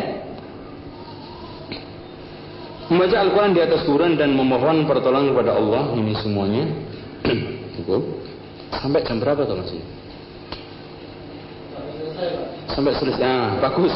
Atau sampai kapok? Eh, sampai kapok eh, menggunakan pola suara. Ah ini ada sekalian ada sedikit juga yang di halaman 56 coba anda buka menggunakan pengeras suara untuk melantunkan ayat-ayat Al-Quran di rumah duka atau saat membawa mayat dengan mobil. Ini juga nggak boleh. Ya. Itu biasanya pakai pengeras dibaca gitu ya. Membaca Al-Quran di atas kuburan dan di rumah orang yang meninggal dunia. Hmm, cukup. Nah, bacaan Al-Quran untuk pengobatan. Kita nyampe ke pengobatan. Ini penting sekali karena sekarang ini banyak pengobatan-pengobatan alternatif sampai juga ada manhaj alternatif. Jadi saking terpengaruh pengobatan sampai ada manhaj alternatif. Manhaj salaf lagi kan. Manhaj alternatif itu kalau butuh ya silakan, kalau nggak butuh ya sudah. Namanya alternatif kok. Itu. Hadirin sekalian, pengobatan dengan Al-Quran dan menggunakan penolak balak dalam dan jimat-jimat. Ikhwas sekalian, ruqyah atau menjampi dengan Al-Quran disepakati oleh ulama bahwa itu dibolehkan. Hal ini dilakukan oleh sahabat-sahabat Rasulullah di saat itu Abu Said Al-Khudri sedang bepergian kemudian meminta sesuatu kepada kabilah yang kabilah itu masih kufur, masih di atas kekafiran, maksudnya belum masuk Islam. Kemudian ditolak permintaannya, tidak lama kemudian ada orang yang tergoboh-goboh datang menyusul dia menyatakan bahwa ketua kabilahnya sedang digigit atau disengat sesuatu, kalau cengking atau yang lainnya. Maka dia memohon pertolongan kemudian mengatakan adakah di antara kalian punya obatnya? Lalu Abu Said Al-Khudri membacakannya dengan Al-Fatihah kemudian sembuh. Maka di antaranya nama-nama surat Al-Fatihah adalah Ar-Raqiyah karena untuk dibuat menjampi. Hadirin sekalian kemudian dilaporkan kepada Rasulullah dan dia tidak berani untuk membagi-baginya sebelum dilaporkan ke Rasulullah. Ini menunjukkan hadirin sekalian betapa eh, betapa sahabat-sahabat itu asyaddu tibaan, sangat hati-hati dan selalu memperhatikan perintah-perintah Allah dan Rasulnya. Jadi tidak melangkah, tidak sekarang ini memutuskan sesuatu sebelum Allah dan Rasulnya memberikan suatu putusan. Maka pergi, kan? Maka Rasulullah mengatakan, uh, idribu liya bisahmin disuruh bagi-bagi dan saya kasihlah bagian dari itu. Artinya halal dibolehkan. Tapi jangan dijadikan profesi ya. Nanti antum buka pelang. Pengobatan alternatif ruqyah. Jangan. Karena ikhwas sekalian pertama e, kalau kita jadikan profesi pengalaman yang ada itu semuanya orang yang melakukan profesi ini teler karena jin itu kalau sekarang ini kita urusin itu semakin kayak anak beling itu. Kayaknya kalau memang diminta rukyah di rukyah ya. Usahakan rukyah itu dari diri sendiri itu lebih baik. Makanya orang yang masuk surga tanpa hisab itu di antara cirinya adalah wala yastarqun. Tidak meminta rukyah tapi merukyah dirinya sendiri. Itu ya. Kayaknya saudaranya ini. Enggak jangan manggil. Kalau antum manggil nanti dengar jinnya, manggil juga. Hanya semakin sekarang ini rugiah semakin datang banyak sekali. Dan kita dibohongi juga kadang-kadang. Makanya kalau merugiah itu juga jangan banyak bicara. Terus kita ajak kepada tauhid, kita tunjukkan kepada tauhid, kita baca Al-Quran. Itu saja. Jangan diberi kesempatan untuk ngomong-ngomong. Nah, begitu juga Rasulullah Sallallahu Alaihi Wasallam ketika kena sihir juga diruqyah oleh Jibril. Dan Rasulullah menyarankan kepada kita ketika kita sakit disuruh untuk berdoa bismillah bismillah bismillah. A'udzu bikali a'udzu billahi wa qudratihi min syarri ma ajidu wa uhadir tujuh kali. Ini menunjukkan bahwa hadirin sekalian secara dalil tidak diperselisihkan, para ulama juga tidak memperselisihkan masalah ruqyah itu dibolehkan. Namun yang sekarang ini menjadi permasalahan. Di Indonesia ini penyelewengannya tambahannya. Ada orang yang sekarang ini mungkin mem memakai bacaan Al-Quran. Ya, ayatnya. Tetapi biasanya di dalam kertas itu ditulis. Bacaan-bacaan di sampingnya ini yang tidak jelas. Inilah yang kita nyatakan sesat. Maka syaratnya ruqyah itu tidak ada unsur kesyirikan dan lafat-lafatnya itu harus bisa difahami. Nah itu kebanyakan dari mucarobat. Pernah dengar atau pernah tahu kitab mucarobat mas? Nah di sana itu ada beberapa wakaf untuk kesembuhan, untuk impoten, untuk macam-macam banyak sekali itu. Biasanya dikantungkan, dicelupkan ke dalam air begini, diludahin dikit. Ya, yang kena bengek ya bengek semua. Makanya ada di di puncak itu ada perayaan setiap perayaan bagi-bagi air itu oh, ada yang ke Malaysia bawa satu galon ini. Kan tamunya dari Malaysia Singapura bawa satu galon. Air Bogor. Kalau air Zam-Zam mendingan kan gitu. Katanya ini sudah diludahi oleh si Fulan bin Fulan Subhanallah dari sekalian ini kayaknya sekali satu kolam diludahin tuh Tuh udah ambil rebutan kan gitu. Nah ini tidak ada dari sekalian di dalam al-Islam. Ruqyah itu tidak seperti itu cara-caranya. Maka di sini ada sekalian, kalau kita mau ruqyah, caranya seperti yang telah diajarkan oleh Rasulullah, sahabat dan contohkan ulama-ulama salaf seperti Ibnu Qayyim Al-Jauzi di dalam kitab tipnya. Ya, untuk mempelajari di situ. Kemudian hadirin sekalian menulis jimat-jimat dan mengalungkan pada orang yang sakit. Ini jimat-jimat bacaan-bacaan biasanya eh, laqad ja'akum mau'idatum min rabbikum wa shifaa'un lima fis sudur wa hudan wa rahmah lil mu'minin. Itu tulisannya. Tulis di situ. Pokoknya ayat-ayat syifa itu. Terus kemudian kalau enggak gitu kul a'udzu birabbil falak, kalau kul a'udzu birabbil falak untuk tolak balak dikalungkan ke bayi, ke anak perempuan atau dibuat untuk sabuk biasanya habis melahirkan orang kena sakit parah katanya dibuat untuk pelindungnya biasanya gitu orang yang awam makanya kita itu merugiah malas setelah kita rugiah untuk lebih kuatnya Pak Ustaz saya datang Pak Yai ini saya dikasih oh ini sabuk ini untuk katanya pagernya biar gak sakit-sakit lagi ya semakin tarung karena mereka tidak menggunakan itu pasti e, menegosiasi dengan jin. Sementara kita caranya adalah konfrontasi mau keluar atau mau sakit. Mereka lunak, makanya penyembuhan lewat-lewat dukun itu juga sembuh, tapi dengan cara negosiasi mengajukan permohonan-permohonan, ngasih sesuatu, mengabulkan permintaan jin, udahlah disuruh keluar. Biasanya dicari yang paling atas, maka yang kecil-kecil turun. Karena di sana disebutkan di dalam kitab Samsul Ma'arif, kitab bid'ahnya mereka, itu kitab jimat. Sama Manbaul Hikmah. Kitab dua ini hadirin sekalian, kitab pegangan utama mereka. Pokoknya kalau sudah kiai, nggak punya kitab itu diragukan kekiaiannya. Itu seluruh macam jimat ada di situ. Di antaranya itu untuk segala macam penyakit, untuk macam-macam, umpamanya diganggu orang. Caranya nyantai juga ada di situ. Di antaranya bikin orang gila. Jadi di dalam kitab itu dijelaskan kalau kamu bikin orang gila tulis namanya sama rajanya. Raja itu aukaf, aukaf itu haid. Ini apa kalau di dalam bahasanya apa ya? Jadi tulisan gitu yang tidak jelas maknanya itu namanya raja. Sudah dirajah artinya sudah ditulis kemudian sudah dijabat-jabi oleh ini. Digantungkan di burung, burungnya dilepas gila baru sembuh kalau bisa ditangkap burungnya. Katanya di situ komentarnya bukunya. Dan banyak cara. Orang sakit panas ditulis di batuknya ini. Ya. Pernah dulu saya coba juga, nggak sembuh-sembuh malah keluar darahnya. Waduh ini bohong semuanya. Gitu. Ketika dulu di masih di pesantren itu pegangannya. Dan hadirin sekalian subhanallah. Inilah yang disebutkan oleh Ibnu Jauzi di dalam kitab Talbisul Iblis. Tidaklah iblis ingin mentalbis menyesatkan satu kesesatan di mukaddimai diawali dengan seratus kebaikan. Orang melihat mungkin segera ini kan Quran. Kenapa sih kamu ini melarang tapi sekarang ini kesesatannya di samping itu sangat lembut, sangat rahasia, menjadi labes sehingga tidak nampak kecuali orang yang jeli. Satu contoh pernah saya belajar ilmu Banten. Disuruh puasa empat hari, empat hari nggak boleh makan. Untung aja masih hidup saya, alhamdulillah.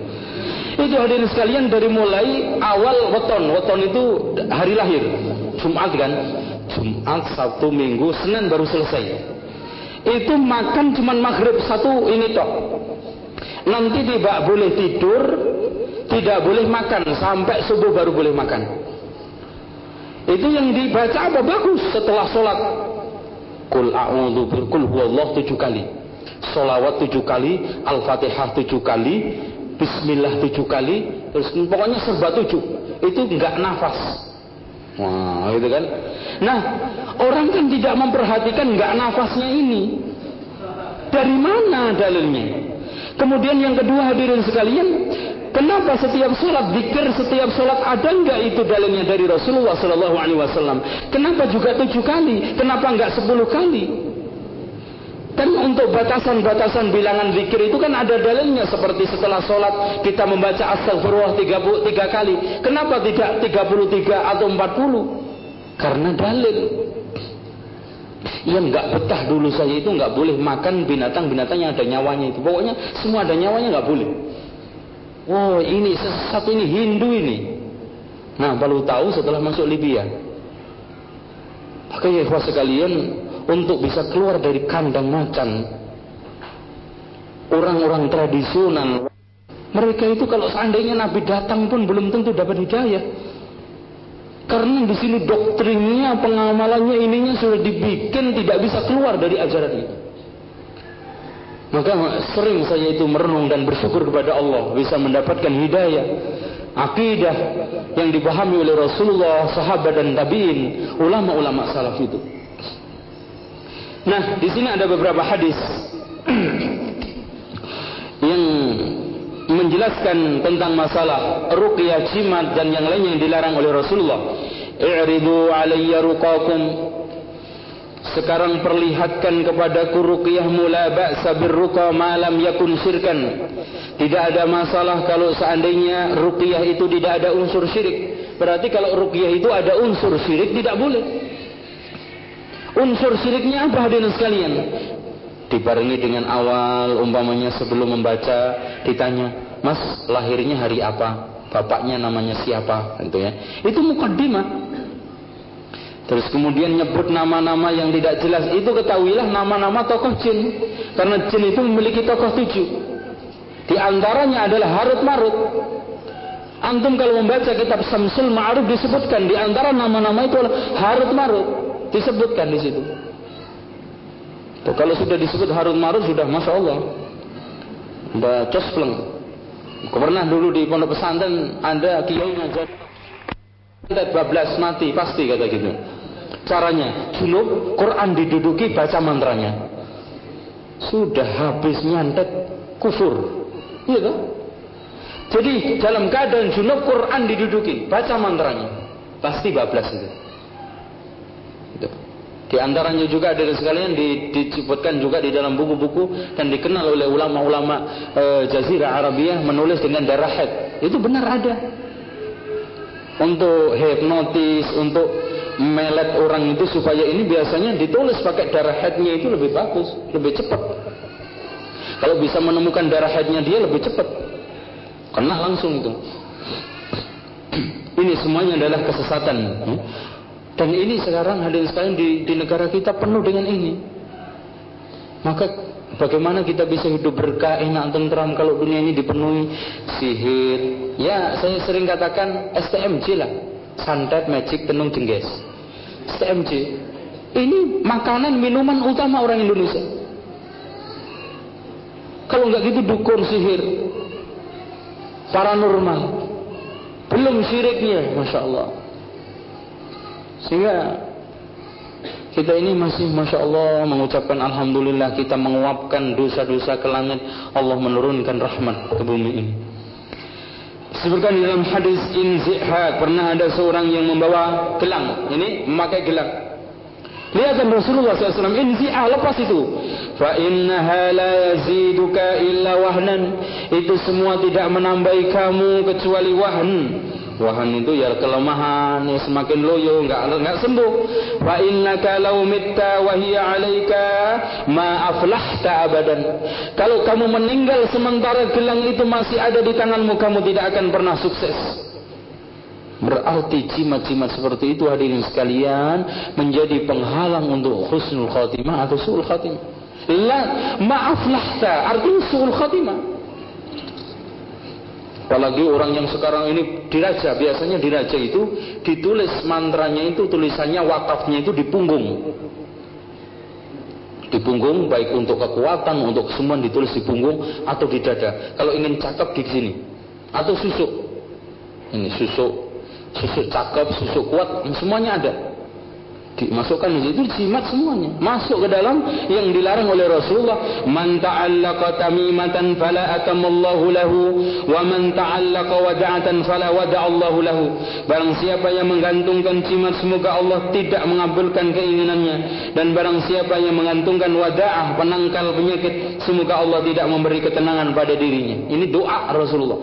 Dan siapa yang sekarang ini meragukan doa Rasulullah? Tak ada Berarti orang yang sekarang memakai itu tidak pernah mendapatkan kebahagiaan, ketentraman, ketenangan dan kebaikan di dalam hidupnya. Baik berupa ake, kalung, gelang, sabuk, ya. Ini enggak ada. Atau diletakkan di peci. Biasanya peci itu hanya untuk pengaribawa. Pengaribawa itu supaya wibawa. Wah, kelihatan cakep, ganteng ini. Itu diletakkan di sini biasanya. Untuk orang itu mandang itu tergiur gitu. Dagangan juga lupa yang menawarnya itu. Lihat dia itu sudah masya Allah. Akhir, akhirnya belinya juga ngawur. Wah jadi laris gitu. Ini keyakinan-keyakinan sesat. Lagi ada sekalian biasanya ada ada baju semar. Baju semar itu zaman saya masih mondok dulu tahun 80 83 84 saya masuk ke pesantren itu. Itu harganya sudah 2 juta 3 juta itu yang beli nggak tanggung-tanggung, kelasnya kelas gubernur, DPR, menteri itu yang mesen. Saya datang dan saya minta penjelasan dari mulai awal sampai akhir membuat itu. Hadirin sekalian, itu membuatnya harus puasa 4 tahun. Jadi untuk bisa membuat itu harus puasa 4 tahun. Ini yang dimaksud Rasulullah puasa ngebleng itu. Yang dilarang oleh Rasulullah SAW.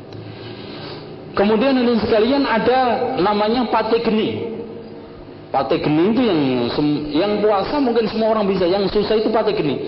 Pate geni itu nggak tidur, nggak makan. Nah, baru bisa nulis.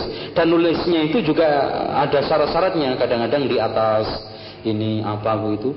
Nah, itu eh, apa namanya baju di baliknya itu ditulis hitam biasanya. Dulu yang tukang bikin itu kiai terkenal sekali di Pasuruan namanya Kiai Hamid. Wah, kalau orang NU itu namanya Kiai Hamid itu sudah tahu semua, tapi sudah meninggal dunia. Itu kalau ke sana dan sekalian orang macam-macam. Kadang-kadang ke sana dikasih kalau pauknya enak, ikan, kadang cuma sambal to, kadang jagung, nasinya, kadang ini. Katanya yang ketiban nasi bagus, nasibnya bagus. Yang nggak sekarang dikasih nasi jagung, wah nasibnya ya jagung itu. Yang dapat sambal ya sudah, nggak sabar aja. Itu untuk menemui dia hadirin sekalian ada yang nginep-nginep sampai tujuh hari. Hmm. Terus kemudian ada lagi juga di di daerah Krian, itu juga sama ketika saya masih dulu ya jahil datang ke sana itu dia lagi sholat Jumat di Mekah katanya. Waduh, saya jauh-jauh sekarang jauh ke Mekah. Anak jengkel kan? Mekah ini jauh segitu. Eh, tahu-tahu setelah setelah Jumatan ada. Loh, kok cepat banget gitu. Subhanallah ternyata lain ke Mekahnya. Nah, baru sadar saya sesatnya Baru-baru ya Allah perbedaan setelah saya ke Mekah, perbedaan Saudi sini itu 4 jam. Ini sholat Jumatnya kapan? Kalau setelah Jumat sudah datang lagi. Di sana belum masuk sholat Jumat. Sholat Jumatnya nggak mungkin itu.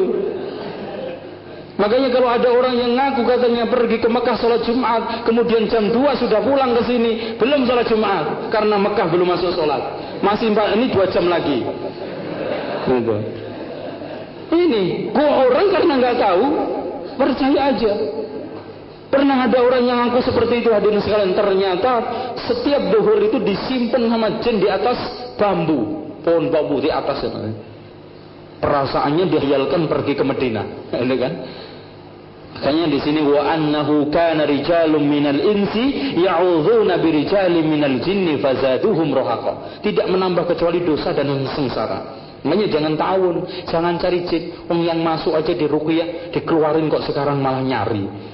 Itu kan orang gila aja itu. Dalam hadis Rasulullah yang lainnya, "Man ta'allaka tamimatan faqad asyrak." Siapa yang sekarang ini mengantungkan tamimah jimat, maka dia telah berbuat syirik. Ini yang sekalian.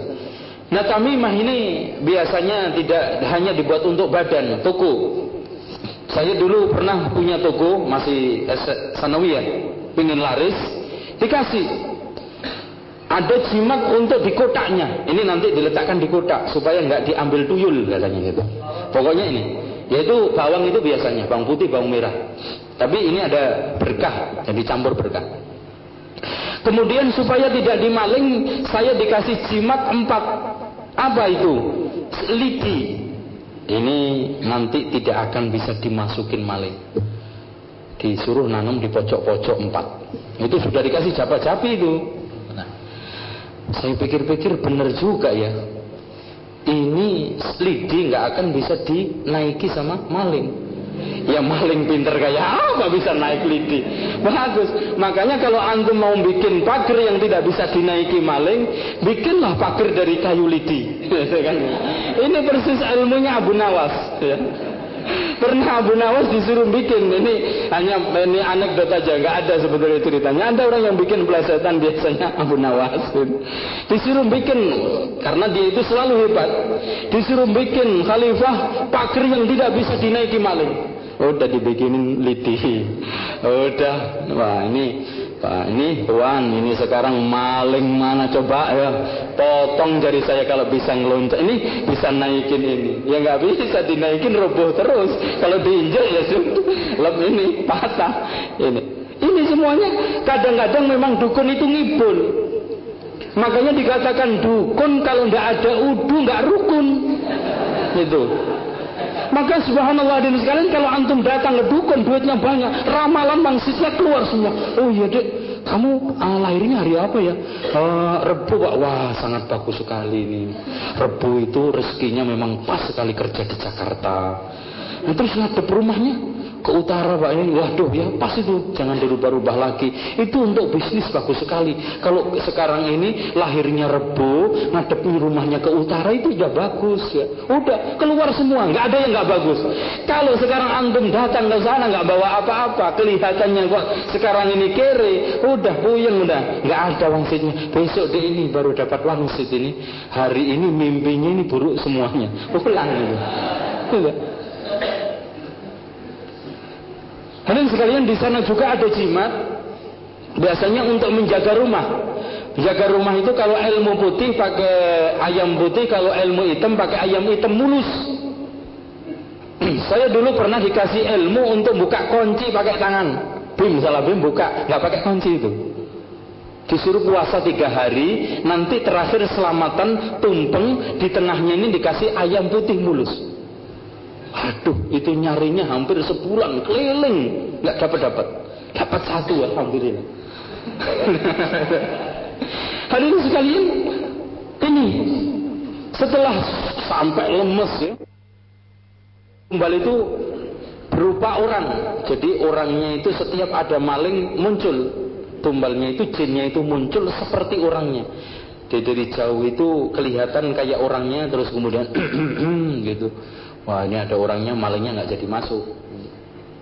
Ini semuanya juga minta bantuan kepada jin. Intinya wa annahu kana rijalun minal insi ya'udzuuna bi rijalin minal jinni fazaduhum rahaqa. Maka di sini hadirin sekalian, apapun yang kita gantungkan ke, ke badan kita, Walaupun terbuat dari Al-Quran, di sini menurut pendapat yang kuat dilarang, haram tidak boleh. Kenapa? Alasannya tiga. Coba dibuka di dalam halaman 68. Pertama, keumuman hadis yang melarang menggunakan jimat-jimat tanpa ada pengecualian. Gak ada pengecualian. Dari sisi dalil.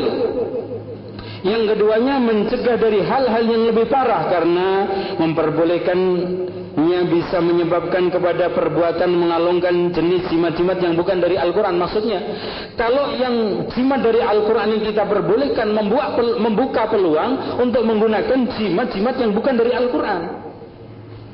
Makanya di sini ibaratnya sadud untuk menangkis sesuatu keburukan sebelum terjadi. Dan ini banyak dilakukan oleh Rasul seperti Rasul melarang sholat di kuburan untuk saddu dara'i syirik untuk menghalang keburukan syirik tersebelum terjadi dan yang lainnya. Maka lebih hati-hatinya, lebih selamat dari kesyirikan, tidak mengalungkan seluruh jenis jimat walaupun dari Al-Quran. Yang ketiga mengantungkannya akan menyebabkan ajalnya peremehan terhadap yang digantungkan. Artinya nanti kalau kita bawa ini sabuk otomatis Susah. Masa setiap kita masuk WC kita copot sabuknya? Bisa repot loh mas. Iya kalau si WC-nya terpisah, tahu-tahu ada perempuan buka celana begitu, terus kemudian ngelepas sabuk, dikirain mau, mau, mau, memperkosa kan? Loh, wah mas ini ngapain kan gitu? Tahu-tahu nyopot nyopot sabuk dan gak etis. Di mana-mana nyopot sabuk, mau kencing nyopot sabuk karena sabuknya ada jimatnya. Gitu ya? Maka di sini lebih baik dihindarkan dan tidak ada maslahatnya, bahkan banyak madaratnya. Bahkan orang banyak menggantungkan ini, bukti banyak sekali. Ketika dia membawa sabuk, wah merasa jawara, ke mana-mana berani. Ah, siapa yang berani gue? Ketika sabuknya ketinggalan atau keliru pakai sabuknya, wah takutnya setengah mati. Waduh, jangan-jangan nanti saya mati digebuk ini dan yang lainnya. Khawatirnya hilang tawakal kepada Allah Subhanahu Wa Taala. Ini kenyataannya. Coba kalau ke mana-mana bawa keris lagi, Kerisnya kalau pendek nggak apa panjang coba bayangkan. Dikiranya mau perang kan? Gitu. Nah, ada keris ya macam-macam keris untuk mendatangkan berkah, dagangan, usaha, ada untuk nolak banjir, nolak kebakaran, nolak angin. Itu yang termasuk punya keris nolak kebakaran, Kasunanan Jogja. Tapi pernah ruangannya kebakar gitu. Untung pernah dengar itu? Pernah dengar ruangan penyimpan keris itu kebakar? Coba bayangkan. Asik itu. Biar lihat bahwa semuanya adalah biiznillah itu makanya di banyak orang yang apa namanya mengomentari sinis ketika ruangan penyimpan keris keris anti bakar itu kebakaran. Ya itu seperti keris anti kebanjiran kebanjiran Nah, di sini innar ruqa wa tama'im wa tiwala syirk ya. Jadi ruqyah ruqyah yang dimaksudkan di sini mengandung unsur syirik ya. Jimat-jimat, pengasihan itu tidak boleh. Apa pun bentuknya pengasihan itu nggak boleh. Walaupun dengan Al-Qur'an, ya. Dan itu nggak awet. Dan ini banyak dilakukan oleh ahli kitab. Banyak anak-anak kita, muslimah kita yang kepelet, kehipnotis sehingga masuk Kristen ya. Dihamili, dimurtadkan ya. Menuliskan Al-Quran di atas kertas kemudian mencelupkannya ke dalam air untuk diminumnya kepada orang yang sakit. Ini juga uh, ini bertentangan dengan rukyah Rasulullah SAW Bahkan ruqyah Rasulullah SAW hanya segera dibaca di antara bacaannya U'iduka bi kalimatillahi tammati min syarri ma khalaq urkika min kulli min kulli da'in yu'dzika wa min kulli syarri wa min syarri kulli nafsin wa ilin hasidin Allahu yashfika. Dan juga di sini ada beberapa doa ruqyah ketika Jibril meruqyah Rasulullah SAW Menuliskan ayat-ayat Al-Quran di atas lembaran kemudian membasuhnya dalam minuman air dengan harapan untuk mendapatkan ilmu. Ha ini. Ada di antara sebagian orang yang bodoh dan dia juga tidak pinter-pinter walaupun sudah S2 mau ujian datang ke dukun minta pulpen. Pulpennya nanti bisa jawab sendiri. Nah nanti. Jadi Qurannya itu sambil merem. Ini. Nah, yang titik ini. Apalagi yang lingkaran itu. Wah saya dulu mau ujian dikasih pulpen sama Pak Yai Nah, di sini dijatuhkan plak. Nah, jatuh mana? A. Ada lingkari A. Udah. Begini gimana umat Islam nggak mundur? Umat-umat yang lainnya mencari ilmu dengan normal, mempelajari dengan susah payah sampai buta. Ini merem jawabnya. Gimana bisa jadi mahasiswa teladan pintar? Ada lagi hadirin sekalian mau ujian minta minum ke kiai. Kiai minta kasih satu botol aqua gede. Wah, setiap ujian minum itu. Enggak belajar, ya nol. Apalagi sekarang ilmunya eksak. Kalau sekarang ilmunya cuma ngelingkarin, mungkin diterka-terka, itu betul kebetulan bukan karena pulpen itu. Karena nasibnya aja mujur. Kalau sekarang jawabannya normal, rumus-rumus, pakai pulpen sekarang ini biarpun bawa air satu galon disiram pun juga nggak akan bisa jawab kalau nggak ngerti. Ini percaya. Coba ngeri kan sudah nyampe pada titik kebodohan yang sudah sangat mengerikan. Tuh. Nah sekarang ini mengalungkan ayat-ayat Al-Quran dengan tujuan sebagai tolak bala. ini sudah hampir kita bahas sama dengan tamimah. Ini dalil-dalilnya ya banyak. Membawa kitab Isnul Hasin dan sejenisnya. Nah ini pak, ini sejenis mujarobat. Nah, halaman ke-86. Di sini Hisrul Hasin itu seperti mujarobat. Jadi siapa yang sekarang ini membawa kitab tok itu saja, bawa tok itu sudah masya Allah berkah. Makanya dikalungkan.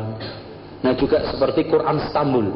Quran Stambul itu dikalung tok aja sudah dijaga dari seluruh bala, seluruh musibah. Kalungan tok.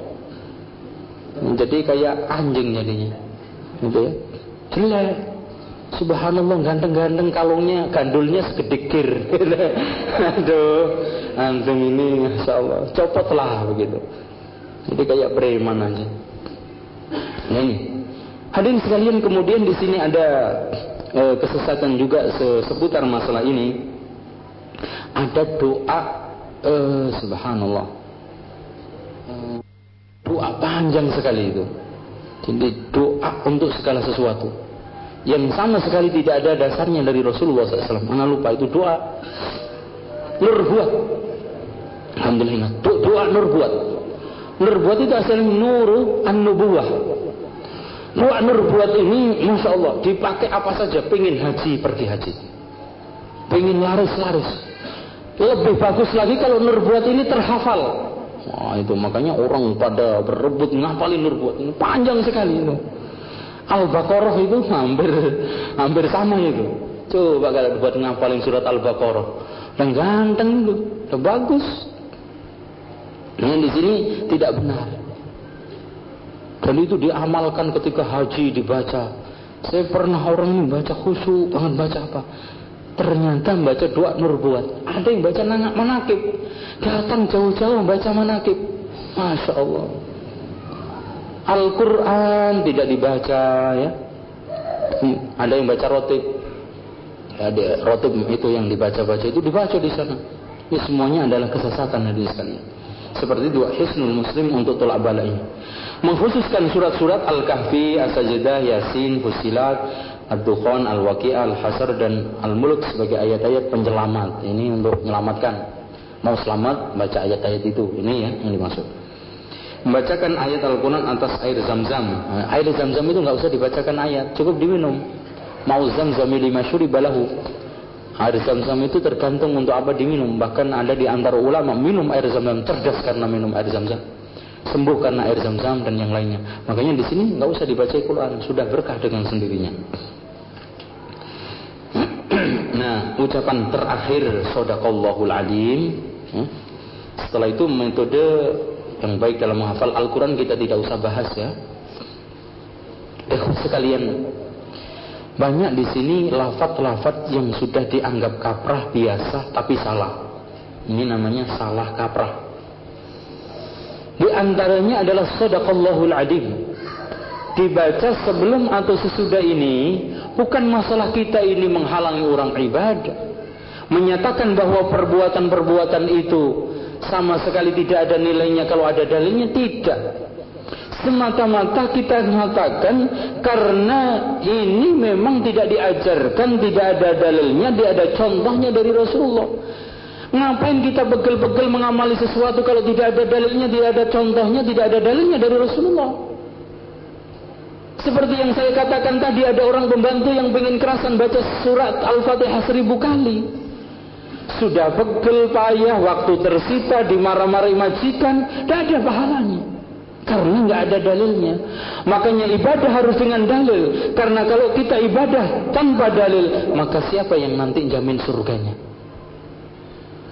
Di antaranya hadirin sekalian sodak sodakallahul adim. Kalau sekarang a'udzubillahi minasyaitonirrajim dibaca sebelum baca Al-Qur'an ada dalilnya. Kalau sekarang kita mau ini mau itu baca bismillah ada dalilnya. Mau makan bismillah ada dalilnya. Mau masuk ke masjid berdoa ada dalilnya. Mau masuk ke WC ada dalilnya mengawalinya. Sekarang habis juga begitu. Habis makan juga ada doanya dan ada dalilnya. Keluar dari masjid juga ada dalilnya. Sekarang ini habis baca Al-Quran. Sementara dari awal di sini dikatakan bahwa baca Al-Quran itu termasuk ibadah baca sodakallahul azim itu mana dalilnya?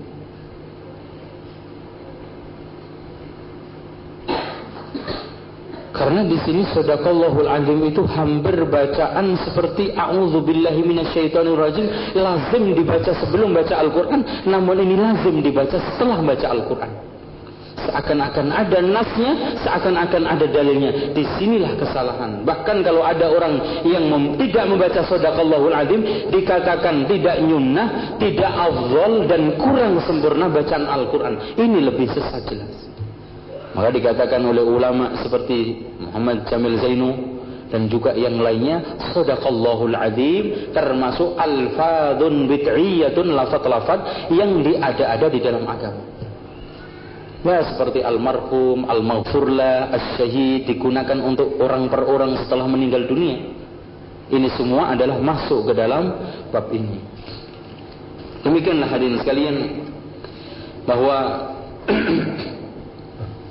Allah Subhanahu wa taala Maha benar Allah yang Maha ini Qul sadaqallahu fattabi'u millata Ibrahim hanifa wa ma kana minal musyrikin.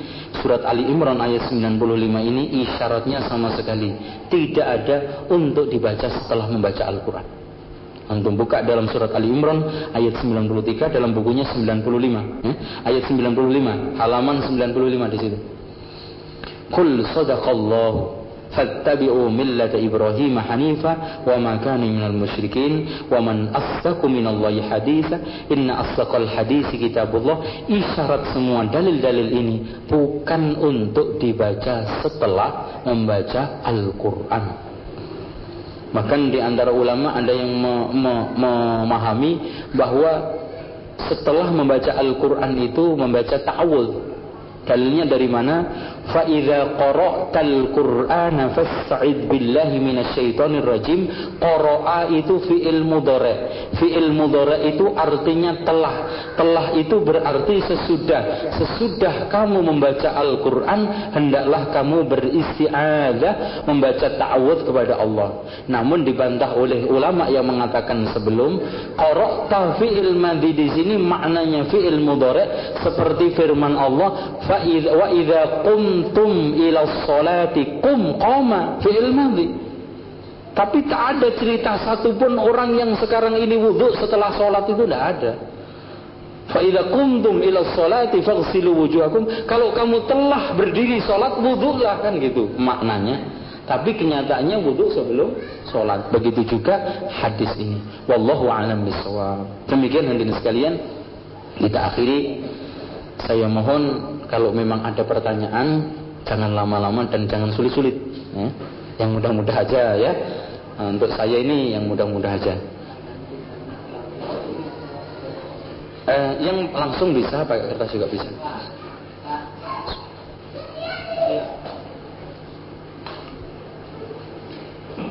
Alhamdulillah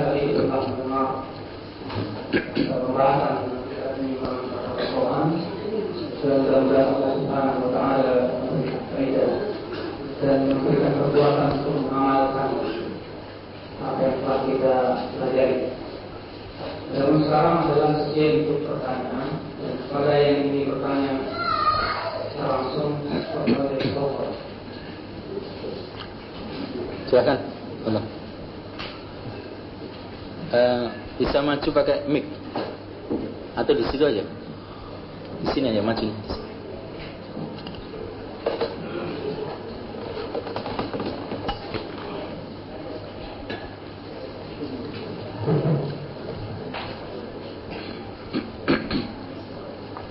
Assalamualaikum warahmatullahi wabarakatuh. Waalaikumsalam.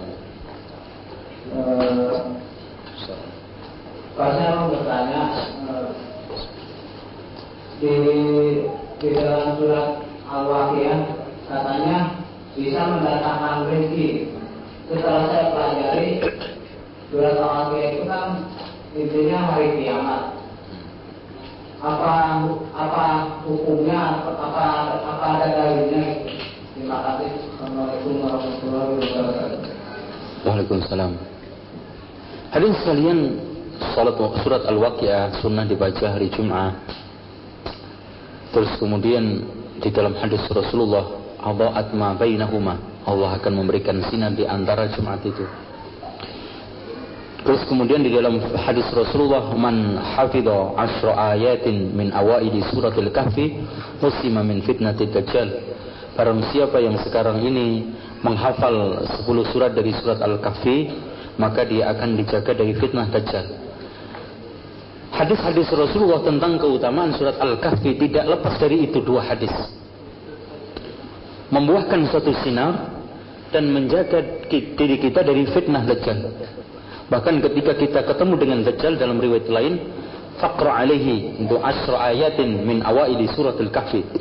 Bacakan awal surat Al-Kahfi karena kita akan terjaga.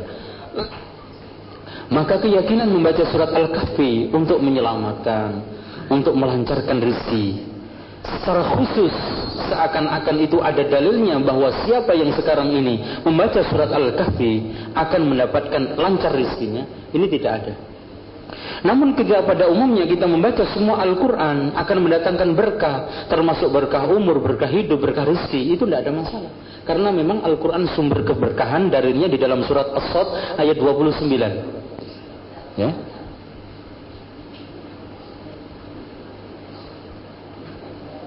bahwa Allah Subhanahu wa taala menurunkan Al-Qur'an mubarak mubarakun liyadabbaru ayati wa liyadzakara ulul albab ya. Oke, okay, yang maksudnya? Ya, minumnya pakai tangan kanan ya. Tuh, Seandainya ada yang ada kerabat keluarga kita yang meninggal seharusnya apa yang harus kita lakukan sedang membaca surat Yasin itu tidak ada dalilnya. Eva sekalian, banyak orang menganggap bahwa ketika kita membahas ini menganggap bahwa kita itu membiarkan orang kematian seperti sekarang menganggap kucing mati. Setelah sekarang mati digelundung notok, dilempar sudah dikasih lubang, sudah ditutup. Subhanallah hadirin sekalian, sekarang lebih tidak baik, lebih kurang ajar itu orang yang sekarang ini mengikuti tradisi itu. Coba bayangkan, ingat orang tua cuman hari tujuh satu, dua, tiga, empat, lima, enam, tujuh. Empat puluh, seratus, ribu dok. Setelah itu enggak. Islam seperdetik. Disuruh mendoakan pengampunan dan rahmah kepada orang tua kita per hari, per saat. Lebih cantik mana Al-Quran dengan tradisi? Al-Quran. Islam. Kemudian kita bagaimana sikap kita setelah kita mendapatkan family kita meninggal dunia Masya Allah hadirin sekalian Bukankah kita ketika meninggal dunia pelayanan al-Islam disuruh menyelesaikan utangnya, wasiatnya, kemudian kafannya dimandikan, dikafani, disolati, kemudian diantarkan ke kuburan. Kalau sekarang ini masih punya harta sisa disodakohkan jadi jariah, anak yang soleh selalu mendoakan, tidak ada batasnya. Mendoakan di mana saja, Jauh dekat sama saja tidak dibedakan oleh al-Islam. Tidak ada ceritanya doa anak yang dikabulkan cuma dekat jaraknya satu kilo, kurang dari satu kilo. Lebih ini kurang dari satu kilo nggak diterima, nggak ada. Setelah itu ada sekalian kalau sekarang ini kurang puas jariah, umpamanya jariah membelikan apa e, keramik masjid, bangun masjid, kemudian kurang puas lagi menghajikan, mengumrohkan, kurang apa lagi Islam? Maka di sini kalau memang kurang puas bangun perumahan, ini ikhwan-ikhwan yang miskin dibangunkan jariahnya untuk orang tua, kan gitu. Itu kalau memang kita itu kayak kayak model kelebihan duit.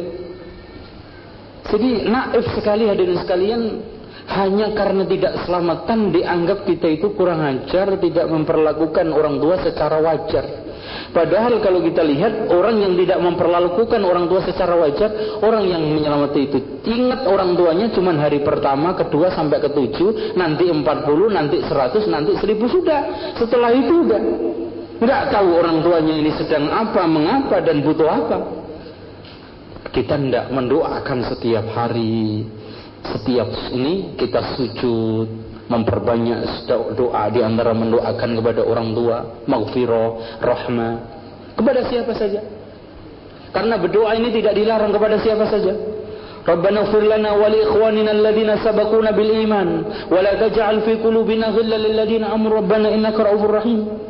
Di kita mintakan ampun kepada saudara kita, paman kita ini semuanya. Maghfirah war rahmah. Itu yang harus kita lakukan setelah meninggal dunia.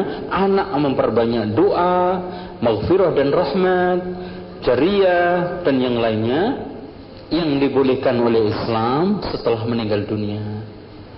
Per hari, per jam bukan hanya per saat saat-saat tertentu, ya. Tidak. Apa yang harus kita lakukan apabila dengan sendirinya tetangga datang ke rumah kita untuk mengadakan tahlilan. Hadirin sekalian, kalau dengan sendirinya ada orang yang tahlilan, kita e, memang di sini perlu adanya penjelasan dan kebenar, keberanian. Tanpa penjelasan dan keberanian, antum akan akidahnya diatur orang. Kalau antum bangun rumah diatur orang itu masih mendingan, itu pun kesel. Kalau antum milih jodoh diatur orang juga mendingan itu pun kesel. Bagaimana kalau antum sekarang punya akidah diatur orang? Tapi juga harus kita jelaskan, harus harus ada prolog. Hmm? Karena di sini kita harus membawa dakwah itu bil mau'idah wal hikmah al hikmah wal mau'idatul hasanah. Ini kita menjelaskan. Insya Allah dengan penjelasan-penjelasan itu, kalau dia datang takziah, ya udah takziah saja. Makanya di sini e, intinya keberanian dan penjelasan. Kita berani menjelaskan dan menjelaskan dengan berani bahwa yang benar itu seperti ini. Maka Syekh Muhammad bin Saleh Al Utsaimin ketika meninggal dunia itu wasiat, tidak boleh familinya, kerabatnya datang ngumpul itu nggak boleh, apalagi orang lain, apalagi muridnya. Familinya ngumpul-ngumpul datang ke rumahnya nggak boleh. Karena dia ingin menjauhkan dari al-istima' indal mayyit wa sun'it ta'am minan niyaha. Ngumpul-ngumpul setelah kematian dan buat makanan itu termasuk niyaha dan niyaha itu termasuk perbuatan jahiliyah yang diharamkan oleh Islam dan siksaannya pedih. Bagaimana bagaimana mengajak orang baca Al-Quran ketika di bulan Ramadan? Eh sekalian mengajak orang baca Al-Quran ketika bulan Ramadan kita al-has kita kasih dorongan-dorongan dalil keutamaan membaca Al-Quran dan kita harus jelaskan. Membaca Al-Quran ini tidak harus di masjid. Tidak harus di ini. Di mana saja kita memperbanyak membaca Al-Quran. Kita perbanyak hataman Al-Quran tapi sendiri-sendiri. Kita ajak seperti itu. Jadi, makanya kalau ada sekarang ini lingkungan yang masih awam, antum adakan ceramah-ceramah bagaimana interaksi terhadap Al-Quran, beda buku di bulan Ramadan. Sehingga tahu, oh seharusnya muamalah kita, sikap kita, interaksi kita terhadap Al-Quran seperti itu. Jadi maknanya memperbanyak membaca Al-Quran itu tidak harus bareng-bareng di mana saja, ya kapan saja. Ini makna memperbanyak membaca Al-Quran. Jadi itu Nanti kita jelaskan bahwa benar membaca Al-Quran itu dianjurkan di dalam di, di, di bulan Ramadan, memperbanyak membaca Al-Quran itu dianjurkan, tapi caranya seperti ini. Oh jadinya masjid sepi dong. Masjid itu rame bukan karena dikituin. Lah kalau antum mau rame ya antum bakar aja sekalian satu kampung datang. Makanya orang persepsi meramaikan masjid salah, akhirnya masjid ya disetelin nasi, disetelin kiroah, yang penting kelihatan ramai teriak-teriak. Untuk ternyata antum lihat dari sekalian kalau pagi-pagi itu kan nyetel tarhim itu. Yang tarhim itu ada dua dari Mesir semuanya. Keduanya yang yang suka disetel di radio itu itu tarhimnya orang Syiah memuji ahlul bait itu berbahaya sekali itu antum kalau tahu artinya itu berbahaya sekali karena memuji ahlul bait. Itu. Di antara ya ahlul bait isbir. Jadi dia disuruh sabar terhadap godaan-godaan rekayasa-rekayasa untuk menjatuhkan ahlul bait ini. Ya otomatis Abu Bakar Umar yang dimaksud. Intinya bacaan Al-Quran di depan mayat diniatkan biar tidak sepi yang sudah saya katakan lagi. Tidak sepi, tidak sedih, bukan? Caranya seperti itu. Allah sudah memberikan cara, Rasul telah memberikan cara untuk menghilangkan kesedihan. Kita sejak awal-awal dulu menguatkan iman kita. Jadi orang itu untuk menghilangkan kesedihan terus kemudian mantap dimantapkan dengan Al-Quran tidak bisa didadak ketika langsung mati itu baca Al-Quran langsung hilang sedihnya mantap enggak latihan Siapa yang tahan banting dia, siapa yang tahan sedih ketika mendapatkan musibah? Orang yang setiap hari mengaplikasikan Al-Quran bersama Al-Quran. Kalau sekarang bersama Al-Quran ketika mati tok, biarpun baca sampai khatamnya berkali-kali juga tetap aja. Itu. Maka di sini penggantinya, ya berdoa masing-masing untuk mayit, ya. Terus kemudian saling taasi, ya, memberikan penghiburan, ya. Artinya menghibur satu dengan yang lainnya tentang hadis-hadis yang berkaitan dengan musibah, tentang hakikat musibah. Itu caranya. Makanya disunahkan takziah. Jadi untuk menghilangkan kesedihan itu takziah, untuk menghilangkan sepi ya memang kalau ditinggalkan ya kurang satu. Disembuhin dengan apa pun ya tetap aja kurang satu, sepi sunnah al-khulafa ar-rasyidin setelahku maksudnya tolong dijelaskan. Hadirin sekalian, alaikum bisunnati wa sunnatil khulafa ar-rasyidin al-khulafa'il mahdiyyin ar-rasyidin artinya jalan hidup khulafa ar-rasyidin. Kenapa Rasulullah mensejajarkan antara sunnah Nabi dengan sunnah al-khulafa ar-rasyidin? Karena hadirin sekalian otomatik mengikuti khulafa ar-rasyidin mengikuti mereka. Ini mengikuti Rasulullah. Mengikuti Rasulullah berarti mengikuti khulafur rasyidin. Kenapa Rasulullah mensejajarkan? Karena tidak mungkin satu pun di antara mereka menyelisih sunnahnya. Itu. Itu kita harus yakin, kita harus paham. ketidakmungkinan Khulafaur Rasidin itu menyelisih sunnah Rasul sehingga Allah Rasul berani memberikan jaminan alaikum bisunnati wa sunnatil khulafair rasidin. Ini menunjukkan mengikuti mereka juga tidak diragukan. Tidak akan mungkin menyesatkan. Gitu ya? Ke jalan hidup Rasul juga jalan hidup sahabat, maka Allah juga sama. ومن, يك... ومن يشاكك الرسول من بعد ما تبين له الهدى ويتبع غير سبيل المؤمنين yang dimaksud sabil al-mu'minin ini adalah as-sahabah wabil khusus khulafaur rasyidun. Menyelisih rasul berarti menyelisih sahabat. Menyelisih sahabat khulafaur rasyidin berarti menyelisih rasul. Kenya alaikum bisunnati wa pakai wawu. Bukan summa. Ini menunjukkan sejajar Bagaimana sikap kita apabila menemukan lembaran kertas yang tercecer padanya terdapat ayat-ayat Al-Quran? Apakah dengan membuangnya begitu saja? Harus dibakar dan di, dikubur di tempat yang aman karena nanti diinjak-injak kalau nggak diselamatkan dan itu menghina Al-Quran. Makanya sobekan-sobekan ayat atau ada dari Al-Quran kita kumpulnya kita bakar kita letakkan di tempat yang aman atau kita pendem kita kubur ya tempat yang tidak diinjak-injak. Tolong dijelaskan tentang hukum merayakan Maulid Nabi. Udah tadi. Oh dari DKM Al Barkah. Kemudian memang di sana ada sholat-sholat sholat-sholat berbahaya dan bid'ahnya sudah menakutkan seperti sholat rebu wekasan ini. Ada lagi sholat kafaratul lima fatani ada sholat lagi kafaratul baul.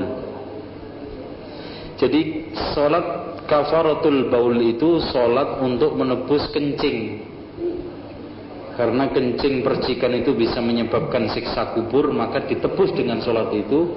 Insya Allah dengan sholat itu katanya harapannya nanti tidak kena siksaan di kuburan karena percikan kencing. Karena kita tidak tahu kan, alasan dia ketika kencing mercik juga nggak tahu. Maka percikan-percikan yang lengah. Tan ini mercik ke pakaian ke badan kita tanpa sepengetahuan kita ditebus dengan sholat itu. Ada sholat kafaratul lima fatani. Sholat penebus sholat-sholat lima waktu yang jebol yang bolong-bolong itu. Ini kurang ajar juga. Ada orang yang ngandelin sholat ini tok. Setahun maupun nggak sholat. Karena ini tidak ada tebusan sholat ini hadirin sekalian, makanya tidaklah bid'ah itu pasti menghidupkan ini mematikan sunnah. Ya, mematikan. Nah, seperti sholat rebu wekasan ini. Jadi rebu wekasan itu penjelasannya saya lupa itu. Jadi hari aneh jadi di sholat itu. Ini jelas juga sholat bid'ah. Nggak ada sholat yang selain Salat yang disebutkan di dalam Al-Quran dan hadis yang wajib maupun yang sunnah. Nggak ada tambahan. Dan orang Arab nggak kenal wekasan. Apalagi Nabi ya, nggak ada salat rebu wekasan. Bagaimana yang sebenarnya dari pribadi-pribadi apa ini? Wali ini apa? Pribadi-pribadi Pribadi-pribadi anti surga. Wali Songo. Eh sekalian tentang masalah Wali Songo kita husnudzon ber berbaik sangka. Mereka adalah orang dai-dai pertama membawa Islam ke Indonesia. Titik. Dan tidak lepas dari kekurangan, kesalahan dan banyak kekurangan yang harus disempurnakan. Seperti dai kita. Ada yang baru dakwah ke mana ke NTB, baru mengajari tiga sholat pergi lagi. Makanya orang NTB itu cuma kenal sholat tiga tel, telu waktu tok. Gitu. Jadi baru dapat tiga sholat ngajar balik. Entah nikah, entah apa, keperluan apa, nggak terus dakwahnya. Dapatnya itu. Makanya dan antum harus, harus ketahui bahwa wali songo itu Islamnya banyak terpengaruh dengan tasawuf. Sehingga sangat layaklah sangat ini sekali bahwa Islam-Islam mereka itu kental dengan nilai tasawuf, tapi tentang kebaikan dia bahwa dia menyebarkan Islam pertama kali semoga dibalas oleh Allah sesuai dengan seripayahnya. Tapi harus kita catat baik-baik bahwa mereka itu bukan dalil, bukan figur, bukan contoh yang segala-galanya. Artinya apa yang mereka lakukan pasti benar itu tidak ada. Sehingga dikit-dikit wali songo. Ini kan wali songo mas, ini kan ajarannya wali songo. Semuanya itu. Ketika kita mengalir selamatan ini ajarannya wali songo. Sampai yakin itu nggak dilakukan wali songo juga wali songo. Jadi ada ngucup-ngucupnya itu biasanya ada orang selamatan disebut ini nyebut itu jadi ngucup. Jadi uh, ucup itu nasi-nasi ini ditujukan kepada ini di antaranya adalah nasi yang biasanya untuk Nabi Muhammad itu nasi uduk ini iya nasi uduk kangguning kanjeng Nabi Muhammad sejak kapan Rasulullah kenal nasi uduk itu terus nanti nasi kuning untuk wali songo dan itu ngucup baru nanti didoain gitu kan ada macam-macam nasi itu ini untuk ini untuk ini katanya katanya Nabi Muhammad itu senengane nasi uduk ya. ini kasenengane kasenengane kanjeng Nabi Muhammad nasi uduk nasi uduk kasenengane Nabi Muhammad diucupno kanggo Eh, kanjeng Nabi Muhammad. Dua, bagaimana yang sebenarnya dari ini sikap kita terhadap ayat-ayat Al-Quran dengan awal Ya ayyuhan Nabi. Kenapa? Maksudnya sikap kita ya ayyuhan Nabi kenapa? Gak tahu ya. Jelas ini ada pertanyaan sikap kita terhadap ayat-ayat Al-Quran dengan awal ya ayyuhan Nabi. Eh, saya nggak tahu maksudnya. Nanti mungkin ditanyakan langsung ke ini kalau sudah selesai. Bagaimana dengan makam Rasul di dekat masjid hukumnya? Eh sekalian tentang pembangunan masjid sampai melebar ke makam itu sejak awal sudah tidak disetujui oleh para sahabat. Ya. Yang dilakukan oleh Marwan, ya. Kemudian setelah itu perlebarannya juga tidak diarahkan ke Masjidil Haram. Ini Masjidil Nabawi. Dan kemudian hadirin sekalian, memang Nabi Muhammad itu meninggal dan semua nabi itu harus dikubur di tempat dia meninggal dunia. Tidak ada pilihan lain.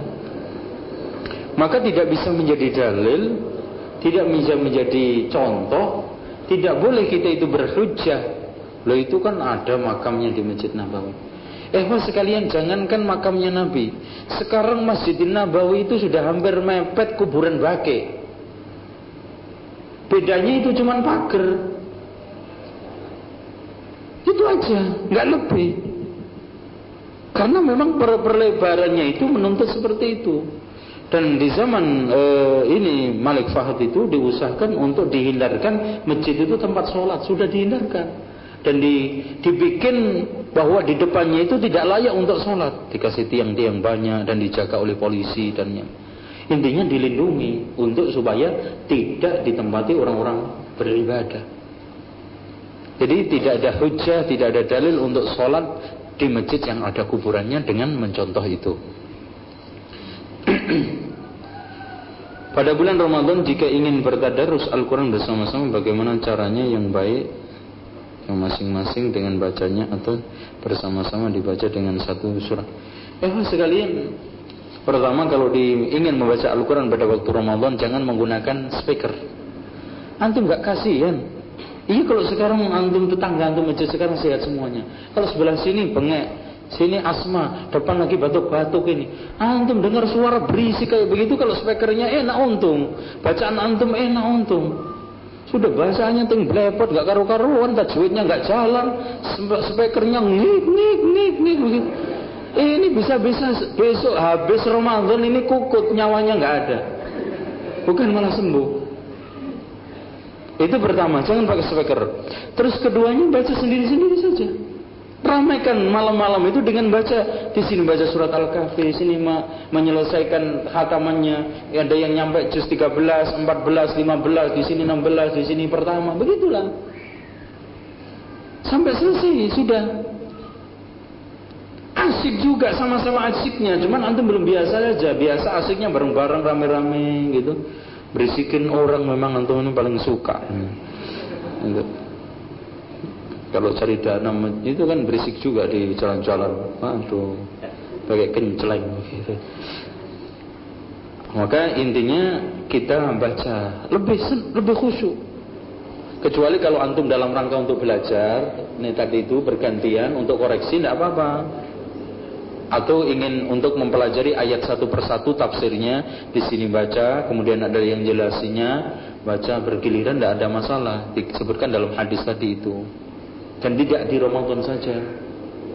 Kapan saja di mana saja bisa. Tapi lebih baiknya khusus antum menyelesaikan bacaan sendiri. Ramadan enak masjid kelihatan ramai Masya Allah ya.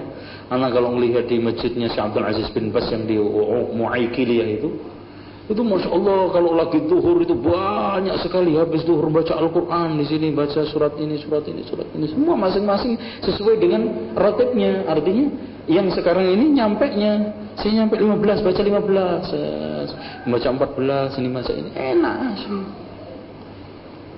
Itulah yang dimaksud dalam hadis Rasulullah bacaannya sahabat-sahabat itu kada, eh, ini kadawin nakhl seperti dengungannya tawon tadi baca-baca saling, saling membaca.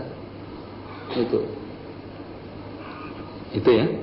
Yang kedua apa hukumnya jika dibacakan Al-Quran pada sebuah pembawaan acara?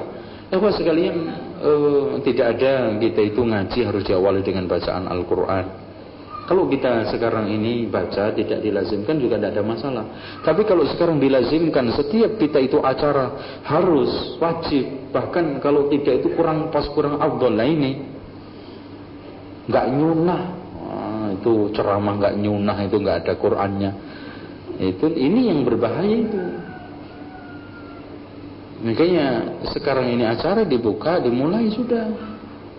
Kan nanti ada bacaan Quran, ada hadisnya di ceramah itu. Khawatir nggak ada Qurannya.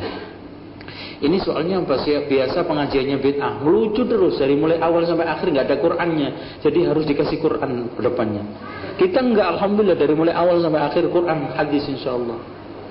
Jadi nggak usah dikasih itu. Apa hukumnya jika membagi bacaan Al-Quran pada sebuah acara tanpa menghatamkan pada waktu acara tersebut dan bagaimana cara yang benar sesuai syariat. Maksudnya taklim ya. Membagi acara. Ya sama ini kayaknya. Jadi cukup kita buka langsung masuk ini kalau acara-acara eh, di umpamanya bedah buku kalau mau ada yang mau sambutan dari tokoh masyarakat, monggo. Itu. Apa hukumnya orang yang menisbatkan tanggal lahirnya dengan nama-nama uh, Rosi Bintang atau Zak Zak Zodiak apa? Zodiak itu nama bintang. Gemini juga. Oh iya. Saya hafal Gemini itu. Soalnya orang yang bulan Juli lahirnya ya, Gemini. Ini semua hadirin sekalian yang dikatakan oleh Rasulullah SAW asbaha min ummati yani mu'minun bi wa kafiru. Jadi pagi-pagi ada di antara umatku ini yang mukmin kepadaku kafir. Artinya mukmin kepadaku mengatakan mutirna bi rahbi fadlillahi wa rahmatihi. Alhamdulillah saya dapat hujan karena rahmat dan karunia Allah. Dan orang yang mukmin terhadap bintang, kafir terhadap Rasulullah mengatakan mutir nabi nau'i kaza. Saya diberi hujan karena bintang ini. Dikatakan nau itu begini, ya sekalian disebutkan juga di dalam tahrib syarh tahawiyah. Jadi di sini ada bintang khusus yang menandai hujan ada 28. Itu biasanya setiap 13 hari sekali tenggelam muncul satunya. Jadi pas tenggelam di barat muncul timur pas ketika terbit fajar. Itu tenggelam muncul langsung. Nah orang Arab berkeyakinan ketika proses itu hujan turun itu keyakinannya dengan proses bintang ini. Makanya dikatakan nauun dari kata na'a bimakna tola'a muncul. Maka ketika muncul itu tenggelam yang lainnya itu kebanyakan terjadi turun hujan. Nah dia percaya sekali bahwa dengan itu pasti hujan. Makanya mudir nabi nau ikada. Ini jelas syirik. Namun syirkun duna syirkin. Maksudnya syirik kecil.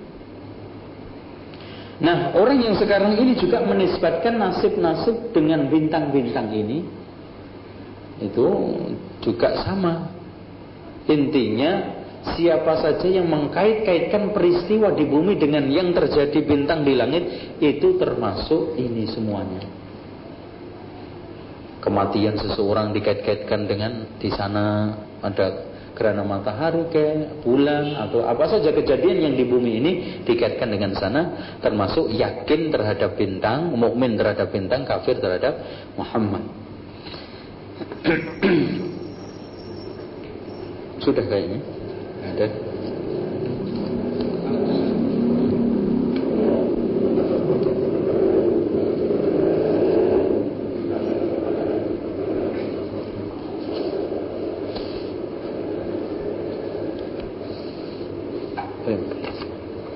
Satu terakhir misalnya dalam satu perkumpulan kurang lebih tujuh orang membaca Al-Quran dengan cara masing-masing sudah dibagi-bagi bagian bacaannya. Semisal satu orang lima ayat. Lima ayat bagaimana hukum? Kalau untuk taklim ya tidak ada masalah. Tapi kalau untuk ibadah seperti itu tadi sudah dijelaskan. Jadi membagi-bagi juz membagi-bagi jatah Al-Quran kemudian dibaca ente dapat satu fakro atau satu hizib atau satu juz ini yang dimaksud penyimpangan terhadap Al-Quran. Kalau antum mengajar TPA umpamanya ya, ada anak tujuh dan kita masing-masing kita kasih jatah lima lima lima lima masing-masing baca, baca ayat tujuh tujuh atau tiga tiga tidak ada masalah. Untuk taklim untuk tasil itu ya. Untuk memudahkan kita mengajar. Atau enggak bukan bacaan ngapalin antum setiap hari harus lima ini tujuh ini tiga ini. Ini li dibolehkan ya. Maka yang tidak dibolehkan tadi itu kita sengaja ngumpul di masjid kita bagi-bagi. Biasanya dihatamkan atau 15 juz. Kalau 15 juz berarti bagi-bagi orang 10 berapa ya? Dikalikan. Oh iya ketemunya antum masing-masing sekian juz itu. Nah ini yang tidak boleh ya. Penyimpangan itu. Demikian hadirin sekalian. Insya Allah lebih puasnya lagi pada pertemuan yang akan datang, pada jadwal yang ini karena ganti, yang namanya pengganti biasanya kurang pas, gitu ya. waktunya juga nggak pas. Ya. Demikian subhanallah, ilaik. Wassalamualaikum warahmatullahi wabarakatuh.